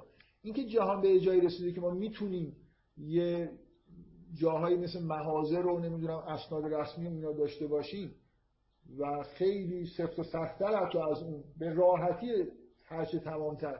هر جور دینی رو نمی‌دونم هر جور مثلا فرض کنید خرید و فروش رو ثبت بکنیم و هیچ الان می‌تونیم بدیمش مثلا توی یه دیتابیس اصلا بین المللی درست بکنیم تمام نقل و انتقالات اموال و منقول و غیر منقول رو یه جایی ثبت بکنیم همه چیز روشن بشه. خب فکر کنید دیجیتال کش به وجود اومد و همه چیز رو بشه توی دیتابیس بین المللی خیلی فاجعه بزرگیه برای مثلا آدمایی که پشت پرده برقرار همش در حال سوء استفاده مالی هستن. شما می‌تونید یه جوری کل اموال من میگم فاجعه بزرگیه مثلا یه مثلا توی آمریکا یه وکیلی نمی‌دونم که از این چیزای اقتصادی محاسبه کرد که چقدر پول گم شده؟ یک و نیم تریلیون دلار گم شده. مثلا تکسا رو حساب کنید و نمی‌دونم درآمدهای دولت و خرج و فلان اینجا یک و نیم تریلیون. و این سوال مطرحه که این پول کجا رفت؟ اگه یه جوری همه چیز مثلا فرض کنید دیجیتال باشه خب چیزی گم نمیشه که شما هر لحظه یه چیزی کم و زیاد شد. مثلا الان تو ایران خب احتمالا می‌دونید مثلا وقتی که هتل استقلال رو دارن میفروشن یه جوان 21 ساله ای میره اینو به قیمت مثلا فرض کنید چه می‌دونم 200 میلیارد تومان می‌خره. اون جوان خودش که نیست این نماینده یه آدمی که قرار نیست شما بفهمید که اینقدر پول داره. و آدمیه که به هر حال براش خوب نیست که شما خب این دیگه چیز دیگه خلاصه طرف می‌خواد چیکار کنه؟ یه روزی باید از این استفاده بکنه. شما اصلا به راحتی می‌تونید تریس بکنید این پول از کجا اومده. جوان 21 ساله از یه زبان مثل ایرانی ها دارن میگن که آسمون پول نباریده به سرش یا خودش دزدیده یا پدرش. خلاصه یه آدمی که 20 مثلا فرض کنید 200 میلیارد دلار از جیبش در میاره میره یه هتل رو می‌خره که تا حالا نه باباش پولدار بوده نه مامانش پولدار بوده نه کار کردن اون دانشجو مثلا. خب این خلاصه یه ابهام. یعنی خب این یه پیشرفت تکنولوژیک خوبه. خب چرا ما از این استقبال نکنیم؟ یعنی من بخوام مثلا دنیا رو در این جایی نگه دارم که همش یه نفر می‌خواد به یکی قرض بده یه کاغذ بیارن یا آدم باسواد شما فضای اون آیه رو می‌بینید دیگه. در دنیای اون حکم داره. ببینید اتفاقا آیه یه چیز خیلی جالبش اینه. چقدر مهمه ثبت اسناد. که با اون همه دشواری می‌دید چقدر طول میده که اگه اینجوری نبود حتما باید این ثبت بشه. یه انتقال مالی حتی در حد دین که یه نفر داره با رغبت به یه نفر یه چیزی رو به عنوان قرض میده حتما باید یکی پیدا کنید. اگه نبود نمی‌دونم برید چیکار بکنید. اگه نه این املا بکنه اون بنویسه با جزئیات. مثل دستور به اینه که برید به سمت اینکه همه چیز رو ثبت بکنید. خب ما الان توی دنیایی زندگی می‌کنیم که واقعا ممکنه تا چند سال دیگه یه مثلا درخواست جهانی بیاد که همه اموال ثبت بشن. توی دیتابیسی و بعد خب هیچ اینجور کارهای پنهانی و اینا دیگه به این راحتی قابل انجام نیست. خب این بده. من دنیا رو برای خاطر اینکه اون آیه رو بتونن اجرا بکنن مثلا متوقف این یه جوری نفهمیدن روح احکامه که متاسفانه مثلا اون آدمی که میگه کسی که بردهداری کسی که معتقد باشه. من یه بار توی کلاس در مورد بردهداری گفتم فکر می‌کنم این جزء کمکاری های هاست که فکر می‌کنم افتخار منحل کردن باید به مسلمان می‌رسید. اگه روح احکام اسلامی رو درک می‌کردن زودتر از بقیه مردم دنیا باید این حساسیت نشون می‌دادن. وقتی که امکان یعنی تا یه ما یه دورانی در جهان داریم که بردهداری شیوه طبیعی اقتصاد جهانه و همونطوری که الان مثلا فرض کنید کارگری رو نمیشه نقض کرد معنی نداره که تو این دنیا من بگم که کارگر دیگه وجود نداشته باشه قرارداد بدیهیه که اقتصاد جهان طوریه که یه عده باید برای دیگه کار کنه. و بدیهیه به نظر من که 50 سال دیگه 100 سال دیگه دیگه اینجوری نیست. شما می‌تونید یه حکمی بدید که اصلا دیگه کسی حق نداره یه نفر مثلا به این معنایی که الان ما کارگر روزمره یا فلان استخدام کنیم همه آدما می‌تونن یه جوری استقلال اقتصادی به معنای خیلی قوی تری داشته باشن. اینکه بردهداری چیزی بود که روح احکام اسلام یه جوری نسبت بهش حالت منفی وجود داره. مسلمان ها اگه یه خورده آدمای خوشیارتری بودن مثلا شاید بعد از چند قرن به اینجا می‌رسیدن که الان از اقتصادی اوضاع مثلا تو این جامعه ما طوریه که میشه بردهداری نقص کرد و اقتصاد از هم نمیپاشه. خب یه نفر جرأت می‌کرد این حکم رو می‌داد و نمیموندیم که تو قرن 19 هم آبراهام لینکلن مثلا این کارو بکنه. جزو فقهای آمریکاست. بفهم. خب. مثلا در چه زمانی چه دورانی؟ من این چیزی حالا من چیزی که بگم. یه جای دنیا الان وجود داره که همچنان توش رسما بازار خرید و فروش برده وجود داره. اونم نیجریه است اگه اشتباه نکنم جزو, جزو ممالک اسلامی. که مرتب نشدن دیگه. اینا تمام مسلمان های واقعی هستن که هر جوری شده می‌خوان برده بخرن بفروشن که احکام برده داری خدای نکرده معطل نمونه ببینید من مسئله که می‌خوام مسئله که مطرح بکنم براتون اینه. احکام وسیله هستن که جلوی انحراف رو می‌تونن بگیرن. یعنی کانفلیکت های بین شرایط موجود اجتماعی و احکام دو نوع یه سری رو باید با شادی بپذیریم مثل نقض بردهداری که نشانه یه جور پیشرفت در اون جهتی که خداوند می‌خواد. و یه سری از این احکام نقض غیر قابل اجرا میشن برای اینکه ما به شدت جامعه منحرفی داریم. اینکه ما هر جوری یه حکمی قابل اجرا نیست یه عده من اعتراضم به اینه یه عده واقعا میگن وقتی یه حکم قابل اجرا نیست خب دیگه باید حالا اجتهاد کنیم حکم اصلا بعد این به چه دردی می‌خوره دیگه؟ این جامعه مدام داره به سمت بدتری میره و ما هم احکام رو عوضش بکنیم. بگیم که دیگه نمیشه بانکداری اسلامی نکرد. دیگه خب نمی... چون نمیشه پس حالا ما معمولا هم اینجوریه. ما یه چیزی رو که اصلا تبلیغات من یه بار اینو توی کلاس گفتم. مثلا 15 سال از انقلاب گذشت. یه دونه تبلیغ اصلا تبلیغ حرام بود. بعد دیگه وقتی ول کردن دیگه اصلا به یه جایی رسیدن. تلویزیون و در و دیوار و تمام دنیا بیان همچین چیزی دیگه در این حد نیست. گاهی نیم ساعت تلویزیون تبلیغ پخش می‌کنه وسط نمی‌دونم فیلم سه بار قطع می‌کنه وسط فوتبال. و یه بار دقیقا نه من این چیزی که خیلی برام جالب بود واقعا یه بار فوتبال داشتم نگاه که از این نوارا اومده و توپ زیر اون نوار بود دقیقا. و درم نمی اومد مثلا فرض این سی ثانیه اونا دارن اونجا کارایی می‌کنن اونجا رو می‌نویسه مثلا شامپو فلان بخرید. مثلا فکر نمی کنم هیچ جای دنیا موقع فوتبال همچین اتفاقی بیفته. لاقل تصویر رو می‌تونن مثلا از اول سایزش یه جوری بگیرن که بشه اونجا. نه اینکه وسط فیلم وسط فیلم سینمایی که مثلا خیلی عالیه جا... خب در حال وقتی داری شما فیلم رو نگاه می‌کنی اونجا می‌نویسه من که اینجا من اونو می‌خونم. نمی‌تونم نخونم. راه میره برای جوری. ما باید بریم تلویزیونمون رو یه پارچه مثلا بچسبونیم پایینش. از اول صرف نظر بکنیم از بخشی از تصویر که دیگه مثلا نخونیم. الان بانکداری ما همینجوری شده. این من می‌خوام بگم این مسئله تطبیق دادن احکام با شهر نمی‌دونم با واقعیت های اجتماعی این خیلی نکته اساسیه که ما باید بدونیم که کدوم تغییراتی که تو جامعه داره اتفاق میفته از نوع انحرافیشه. اتفاقا اون احکام رو سعی کنیم هر شده نگه داریم.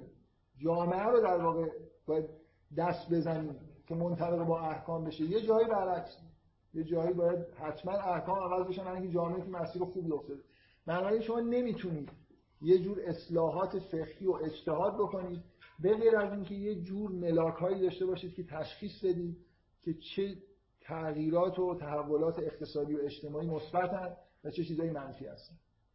و اجتهاد یه چیزی نیست که از توی کتاب های فقهی در بیاد. به طور صرف. از توی کتاب های فقهی به اضافه یه جور ایده های سیاسی و اجتماعی و اقتصادی در مورد جهان. چی پیشرفته چی نیست کجا من باید مقاومت بکنم کجا تغییرات رو استقبال بکنم. اگه همچین دیدگاهی نداشته باشم واقعا به نظر من وحشتناک این آدمایی که به خودشون میگن روشن فکر و ایدهشون در مورد مسائل فقهی که هیچ یه ایده کلی دارن. هر جایی که احکام قابل اجرا نیست صرف نظر می‌کنیم.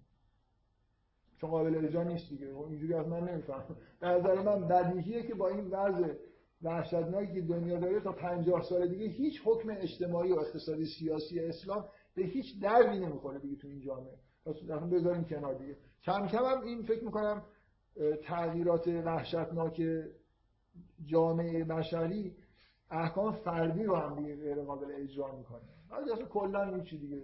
روشن فکری به این معنا میشه که مثلا 50 سال دیگه 100 سال دیگه یه حکم نماز خوندن بشه یه وعده بشه نماز خوند یه جورایی من چیزی که می‌خوام بگم اینه. چون این ربط داره به این مسئله عدم تطبیق خاصها با نیازهای واقعی.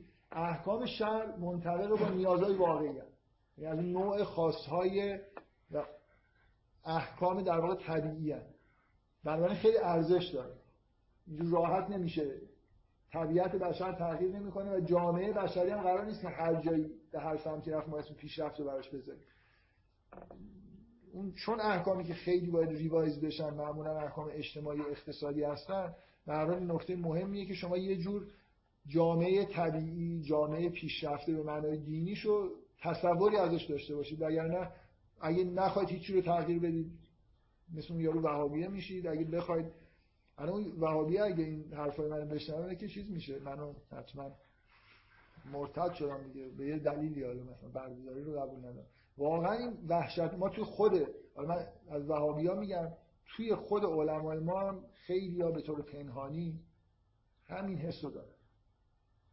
و تا جای ممکن یعنی به هر حال اگه بشه راه داشته باشه حتی من, من می‌دونم که در حوزه علمی قوم هنوز بعضیا احکام اتخ و رو اون فصل کتاب فقه رو تدریس می‌کنن. هنوز قبول ندارن که اون فصل دیگه تدریس. من میگم باید پارش کرد با خوشحالی بندازیم دور. خیلی قبول ندارن. یعنی فکر می‌کنن که چون جزء احکام مثلا سخنان پیغمبر به یه معنایی ارزشمنده من واقعا میگم پاره کنیم بندازیم دور اقراق دارم می‌کنم برای خاطر اینکه فکر می‌کنم که یه جور برداشت های جالبی از توی همون روایت ها و اینا میشه کرد در مورد مسائل اقتصادی. مثلا من یه بار گفتم که به نظر من این نکته خیلی اساسی اینه که شما از نوع مدارایی که توی احکام اسلامی نسبت بردهداری هست یه چیز مهمی می‌فهمید. اونم اینه که شرایط اقتصادی رو باید باش مدارا کرد.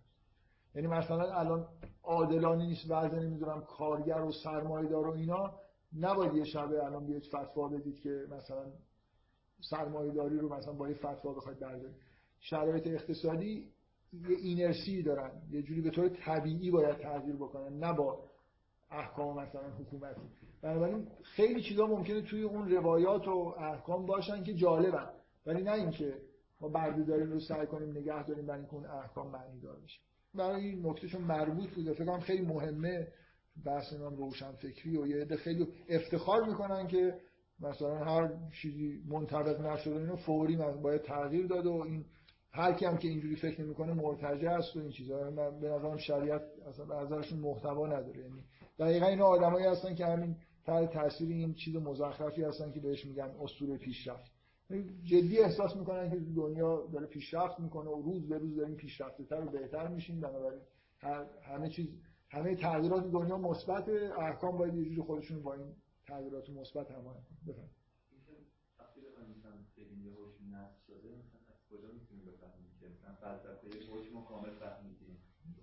من راهکار عملی برای اینکه چجوری بفهمیم یه چیز پیشرفته یا نیست من دارم این موضوع رو مطرح می‌کنم که اینجا یه مسئله وجود داره. عدم تطبیق احکام با شرایط تغییرات شرایط بعضیا تغییرات الهی هست مثل اینکه در در جهت خاص خداوندی تغییراتی در جهان داره ایجاد میشه. فکر می‌کنم لغو ببینید بردهداری. به دلیل اینکه برده تو شرایط خوبی برای موحد بودن نیست منفوره.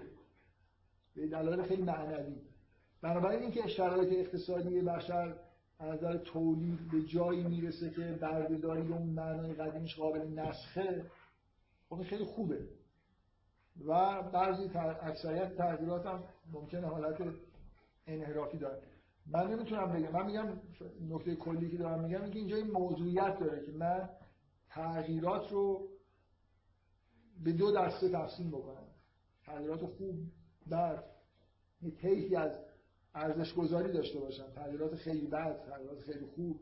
و این برای من این رضالت رو میاره بنابراین ناچار شما باید یه تصوری داشته باشید از اینکه پیشرفت جامعه بشر یعنی چی؟ تصوری که وجود نداره. اسطوره پیشرفت یعنی اینکه هر جایی که می‌رسیم احساس کنیم که پیشرفته. یعنی اگه 100 سال قبل از بشر میپرسیدن که جامعه پیشرفته ایدال به نظر چیه هیچ شباهتی به این چیزی که الان ما داریم نداشت. ولی الان همین الان بعد از 100 سال بشر احساس می‌کنه که این چیزی که بهش رسیده پیشرفت واقعیه. و خیلی از این اسطوره پیشرفت سخت میشه. جدا شد. یه جوری تمام آموزش پرورش ما همه چیزایی که رادیو تلویزیون همین جمهوری اسلامی هم میگه در جهت الغای پیشرفت پیشرفته بودن. اصلا ما میگیم کشورهای پیشرفته کشورهای عقب مونده. هیچ وقت نمیگه یه نفر که این پیشرفته بودن یعنی چی؟ یعنی مثلا یه جامعه که تولیدش هم ناخالص ملیش با این محاسبات خاصی که وجود داره مفهوم تولید یعنی این زیاد باشه پیشرفته من نمی‌فهمم اصلا چجوری این کلمه رو میشه به راحتی کار بدون تعریف. یه جوری خیابوناشون مثلا بهتر باشه. یه جوری ملاک های کلی وجود داره. در حال ما حتی توی محتوای برنامه های همین رسانه های خودمون هم نگاه کنید به شدت این اسطوره پیشرفت چیز داره نفوذ داره. یعنی حس این که جهان پیشرفت کرده حس این که جامعه های پیشرفته تر دارن ما باید خودمون به اونا برسونیم و اصلا معلوم نیست که ملاک پیشرفت چیه. تعریفی از پیشرفت وجود نداره ولی این واژه استفاده میشه. پیشرفت همون چیزیه که ما بهش می‌رسیم. دقیقا تعریفش همینه یعنی تعریف عملیه دیگه. اگه 100 سال دیگه به یه جای عجب و غریب دیگه ای رسیدیم اون جامعه جامعه پیشرفت است. بفهم من معمولا این پرانتزایی که باز می‌کنم از متن حرفایی که می‌زنم بیشتر مورد توجه قرار خب من خیلی راضی نیستم ولی اگه فکر می‌کنید واقعا ضرورت نداره سوالتون من می‌تونم الان فکر کنم یه 20 دقیقه در وقت داریم. من دیر شروع کردم. من هنوز هم این مسئله مثلا دقیقا همین که شما میفرمایید که ملاک ملاکی نمی‌تونید ایجاد بدید. یه دیگه من من نداد نمیگم نمی‌تونم. مثلا من ندادم. شاید بشینیم مثلا ملاک پیشنهاد بدیم که ما یه بار قراره که من بفهمیم خب یه مقدار برای اشتباه از ما احتمالاً داخل بعد یا مثلا اصلا این موضوعی که من دارم این موضوعی که من دارم میگم فرض دارم برای می‌ذارم که ما می‌دونیم شریعت چیه احکامش. اون مقدار خطایی که توی فهم دین می‌تونیم داشته باشیم فعلا بذارید کنار. فرض کنید من این حکم قطعی مثل اینکه ربا نباید وجود داشته باشه رو می‌فهمم و می‌فهمم ربا یعنی چی. حالا مثلا اینه که توی جامعه دارم زندگی می‌کنم که اصلا اساسش رباست. من واقعا دارم میگم جامعه سرمایه داری یعنی جامعه ربا توش در واقع هست. اصلا از اینجا اومد.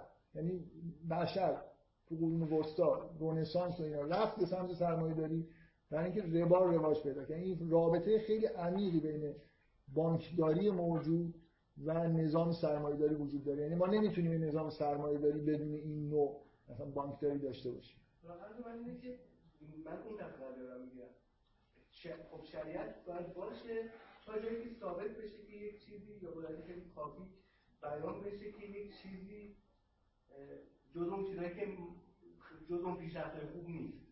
خیلی مهمه اصلا الان بر مفهوم چجوری این شناخته می‌تونه حاصل یعنی یه بار ما باید روح اون روح کلی مثلا شریعت رو استخراج بکنیم و میگم این اصلا انتظار ممکنیه من فکر کنم گفتم که می‌خوام یه مسئله مطرح کنم دیگه. مسئله رو مطرح کردم همین سوال مثلا همین مسئله ای که شما دارید می‌پرسید همون چیزی که من می‌خوام تو ذهنتون باشه.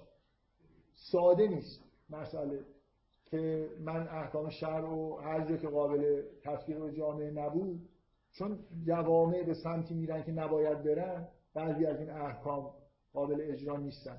و اتفاقا ممکنه اصرار بر اینکه یه حکم نگه داریم جلوی انحراف جامعه رو داره می‌گیره. من می‌خوام بگم یعنی این حکما این شکلی نیست.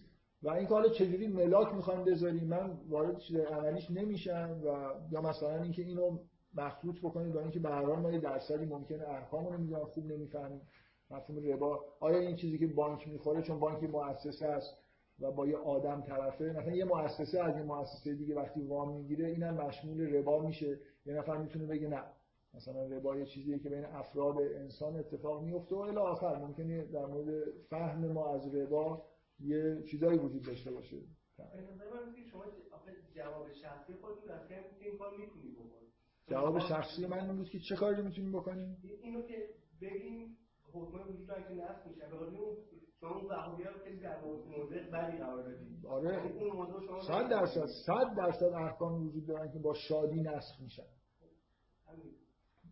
به نظر من اینجوریه. یعنی مثلا فرض کنیم پیشرفت تکنولوژی به طور کلی.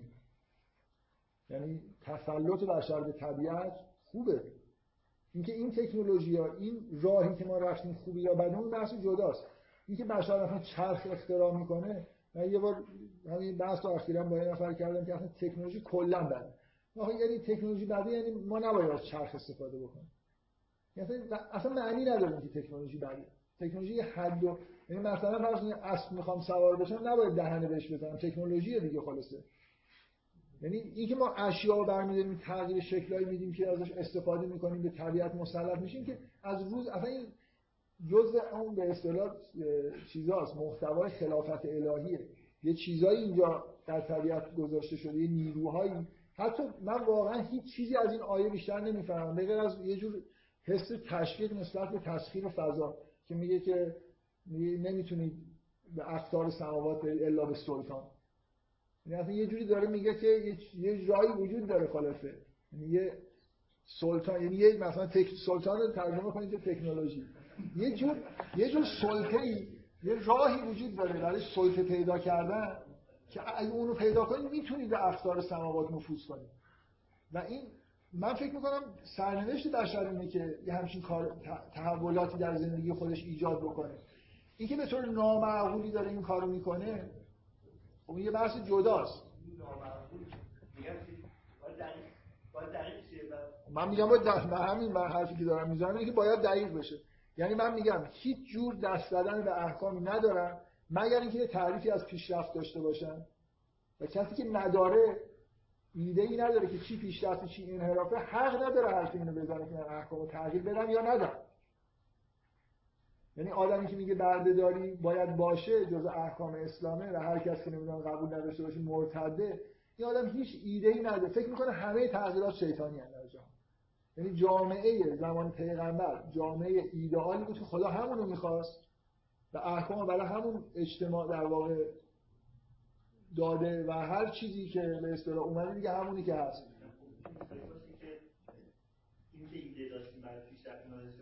این چیز نباشه که انسان می‌تونست دست پیدا کنه مثلا اینکه بفهمه که ایده پیشرفت کردن یعنی چی بعد یعنی اینکه نباید دست اون احکام بزنه نمی‌تونه بفهمه نه اجازه بدید. نتیجه حرف شما این میشه. یعنی نتیجه حرف شما این میشه که ما نمی‌تونیم تشخیص بدیم که خب من که نمیگم من نگفتم می‌تونیم یا نمی‌تونیم. من میگم این موضوعیت داره. الان شما از همین دارید استفاده می‌کنید. مثلا اینه که اون اون یارو یه همچین فکری تو ذهنش نیست. باشه ممکنه یه نفر. مسئله ای که من دارم مطرح می‌کنم مسئله درست. اینکه دست زدن به احکام یا نزدن منوط به اینه که شما تصوری از پیشرفت دارید یا ندارید. شما مثلا جوابتون چون اصلا نمی‌تونن تصوری از پیشرفت داشته باشن پس خب من من نمیگم الان شما در مسئله یه جوابی به همین مسئله دارید. نه اینکه صورت مسئله اشتباهه من یه ایده ای میگم که هر نوع تغییری در احکام تغییر دادن یا ندادن منوط به اینه که آیا ما ایده ای از پیشرفت جامعه بشری داریم یا نداریم؟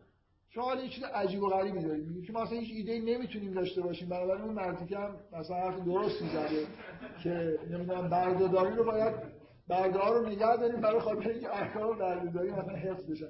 این استدلال اتفاقا این استدلال به این شکل می‌کنن در مورد مسئله حکومت اسلامی. میگن مثلا فرض کنید احکام جهاد برای اینکه موضوعیتش باید حفظ بشه حکومت اسلامی باید وجود داشته باشه. متوجه هستید این یارو عین همین استدلال رو داره در مورد برده ها به نوعی باید ما برده داشته باشیم که مثلا احکام برده داریم رو بتونیم اجرا کنیم. حالا به هر حال من حرفی که زدم رو شما نقض نکردید. ولی جوابی خود عجیب و غریب بهش دادیم در حالی که ما به هر حال یه تصوری اجمالی از پیشرفته و نمی‌دونم انحراف و اینا فکر کنم داریم دیگه. موضوع اینه که دست در اجتهاد کردن فقط از روی کتاب در واقع نیست. فکر کنم همه اینو قبول دارن که مجتهد باید شرایط روز رو درک بکنه. منتها نکته که من دارم میگم اینه شرایط روز رو درک کردن به معنای این که آیا قابل اجرا هست یا نیست؟ نیست. فقط این نیست. اینکه آیا قابل اجرا نیست برای اینکه منحرف شدیم یا قابل اجرا نیست برای اینکه پیشرفت کردیم این رو هم باید بتونه تشخیص بده. خیلی احکام به نظر من روز به روز دارن میرن به سمت اینکه قابل اجرا نیستن برای اینکه ما یه جامعه عجیب و غریبی ساختیم. اگه فردا مثلا اقتصاد از این که هستم بعضش افتضاح‌تر بشه دیگه اون چهار تا حکمی هم که مثلا میشه اجرا کرد و دیگه نمیشه مثلا اجرا کنه. مثلا فرضاً اینکه دیجیتال کش بیاد. و دیگه سکو نمی‌دونم. مثلا شطور نمی‌دونم. ملاک نباشه برای دیو و این حرفا. اینا من فکر نمی کنم جزو پس انحراف جامعه بشریه. مثلا فرم پول تغییر کرده. طلا و نقره دیگه شاید الان روز به روز. این مسئله که طلا و نقره نمی‌دونم پشتوانه پول پول مثلا اسکناس و این حرفاست داره کم تر میشه. این که حالا در زمان قدیم خیلی از احکام بر اساس طلا و نقره گفته شده باشه اینکه نباید ما اصرار داشته باشیم این سیستم پولی رو مثلا اونجوری نگه داریم برای خاطر اینکه برای من یه مثال خیلی خوب دارم که چقدر خوبه که مثلا همه نقل و انتقالات مالکیت یه جایی ثبت و ضبط بشه. کلی بشر پیشرفت می‌کنه. مطمئن باشید اینجور تکنولوژی ها سرمایه گذاری نمیشه. کی می‌خواد سرمایه گذاری بکنه؟ همشون خودشون دوزن ببین منظورم چیه؟ یعنی خیلی چیزا هست که میشه الان از علمی به سمتش رفت. ممکنه خیلی بیشتر از اونی که شاید الان یه فشاری بیاد ظرف 6 ماه بتونیم یه همچین پروژه رو به اتمام برسونیم یه پولی یه نفر بذاره. ولی کی قراره همچین؟ مخصوصا شما انتظار دارید اصل این کارا رو خود سیاست مدارا می‌کنن. اونایی که سرمایه گذاری کلان تکنولوژی که در واقع هدایت می‌کنن این نقل انتقالات پشت پرده رو سرمایه گذارایی که خارج سیاست هستن معمولا انجام نمیدن.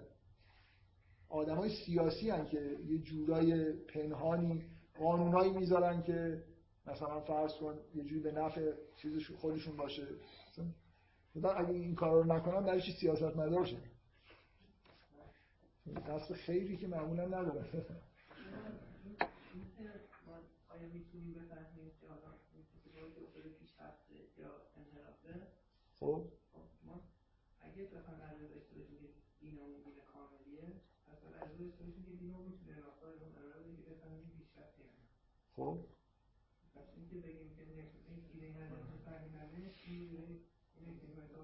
اون جواب ایشونو دارید دیگه. خیلی ممنون. یه خب خیلی چیزا ما نمی‌دونیم. خیلی چیزا می‌دونیم. بعد خب یه موقع تحقیق کنیم بعد انتظار داشته باشیم که بفهمیم دیگه. حرف بگم بیشتر از این خواهش. حرف بگم چیزتر از این داره میگیم یک فاصله بین شارع وجود داره و مای بشر.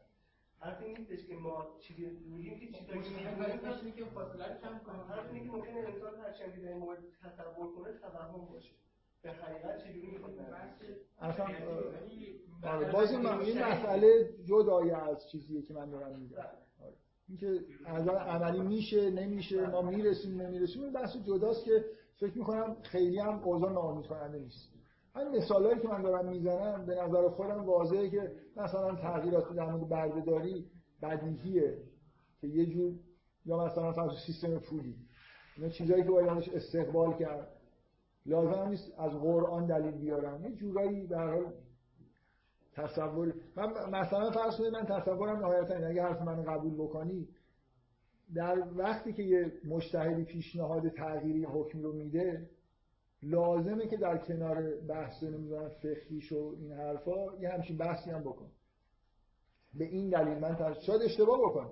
به این دلیل من تشخیص میدم که این تغییر جامعه بشری مطلوبه و بنابراین خوبه که اینجا احکامو کوتاه بیایم و این تغییر انحراف بنابراین هر جوری شده باید مثلا فرض کنید این احکامو تغییر ندیم یا اگر قابل قابلیت اجراش توی جامعه به طور به دلیل انحرافاتی که به وجود اومده نیست تغییرش بدیم ولی بگیم که موقتا تغییر بدیم. سعی کنیم جامعه رو ببریم به جایی که این حکم فیکس باقی بمونه برای اینکه در واقع حکم خوبیه و انحراف جامعه بشری. و این من دارم چیز می‌کنم میگم که یه موضوع اینجا وجود داره که جزء اجتهاده به نظر.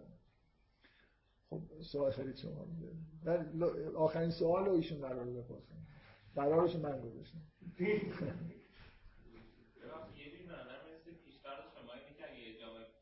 پیشرفت کنه به معنای واقعی شریعت نقض میشه به مرور نه همشه نه. نقض میشه کنار گذاشته میشه بعضی از احکام شریعت قطعا موضوعیت خودشون ممکنه از دست بده یعنی جامعه کمال یافته شریعت می‌تونه داشته باشه؟ قطعا. من من کی گفتم؟ کی از حرفای من این برمی اومد که تغییرات تدریجی مثلا جامعه بشری اگه به سمت پیشرفت واقعی باشه همه احکام شد من گفتم این با این انحراف وحشتناکی که تو جامعه بشری روز به روز داره بزرگتر میشه یعنی مثلا فرض کن نظام اقتصادی سرمایه سالاری که روز به روز اقتصاد داره بی‌معنی تر اینو حس می‌کنیم این حرف من می‌خوام خیلی توضیح بدم. روز به روز اقتصاد داره بی‌معنی تر میشه. یعنی اینکه رابطه تولید کالا و مصرف با نیازهای بشر معنای واقعی کلمه روز به روز داره کمرنگتر میشه. خب من میگم من حرفم اینه که توی همچین جامعه منحرفی روز به روز ما به سمت این میریم که احکام اقتصادی و اجتماعی شریعت غیر قابل اجرا تر بشه. ولی فکر اصلا تصور من نیست که اگر جامعه این انحرافات مثلا سرمایه سالاری و مرد سالاری رو نداشته باشه یه جامعه پیشرفته انسانی و معنای واقعی کلمه باشه فکر می‌کنم اکثریت احکام شهر همچنان کاربرد خودشون داره و برای من اصلا یکی از ملاکای جامعه خوب اینه که اینقدر به اصطلاح کانفلیکت با احکام شرع پیدا نکنه. خب من بله. نه. نگفتم ملاک مطلقیه ولی یه جوری من کلا اینرسی زیادی دارم احساس می‌کنم نسبت به اینکه به راحتی قبول بکنم که الان اتفاق خوبی افتاد که این حکم نمیشه اجرا کرد. تصور من اینه الان همینجور به طور تجربی با مورداش دارم میگم.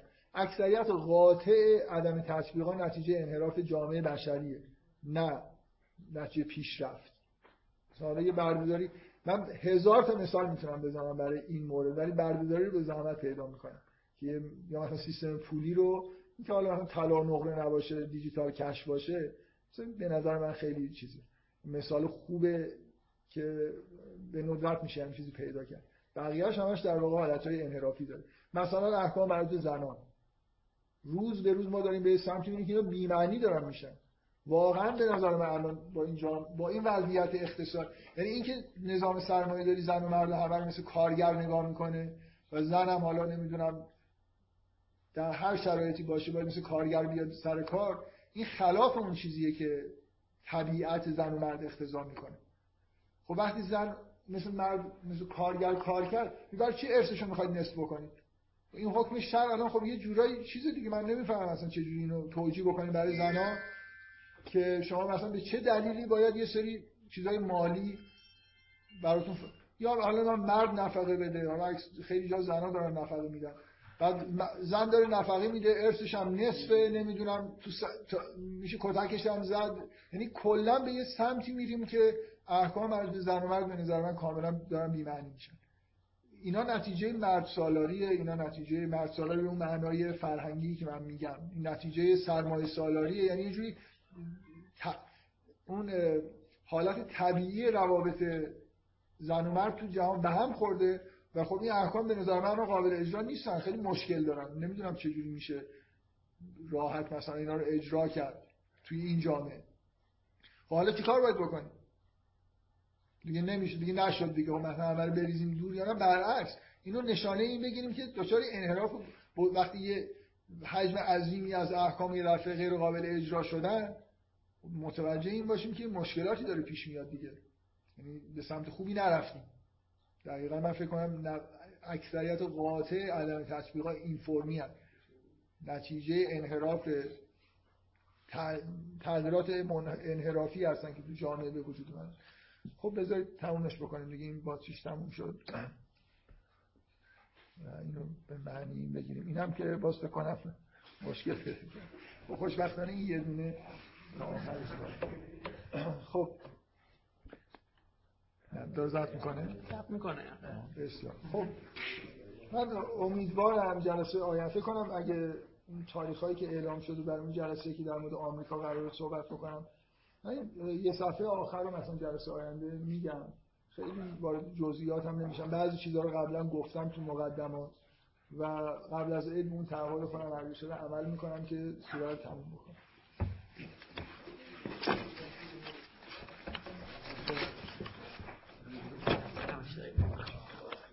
این بعد کدوم بزن؟ اینو بزن.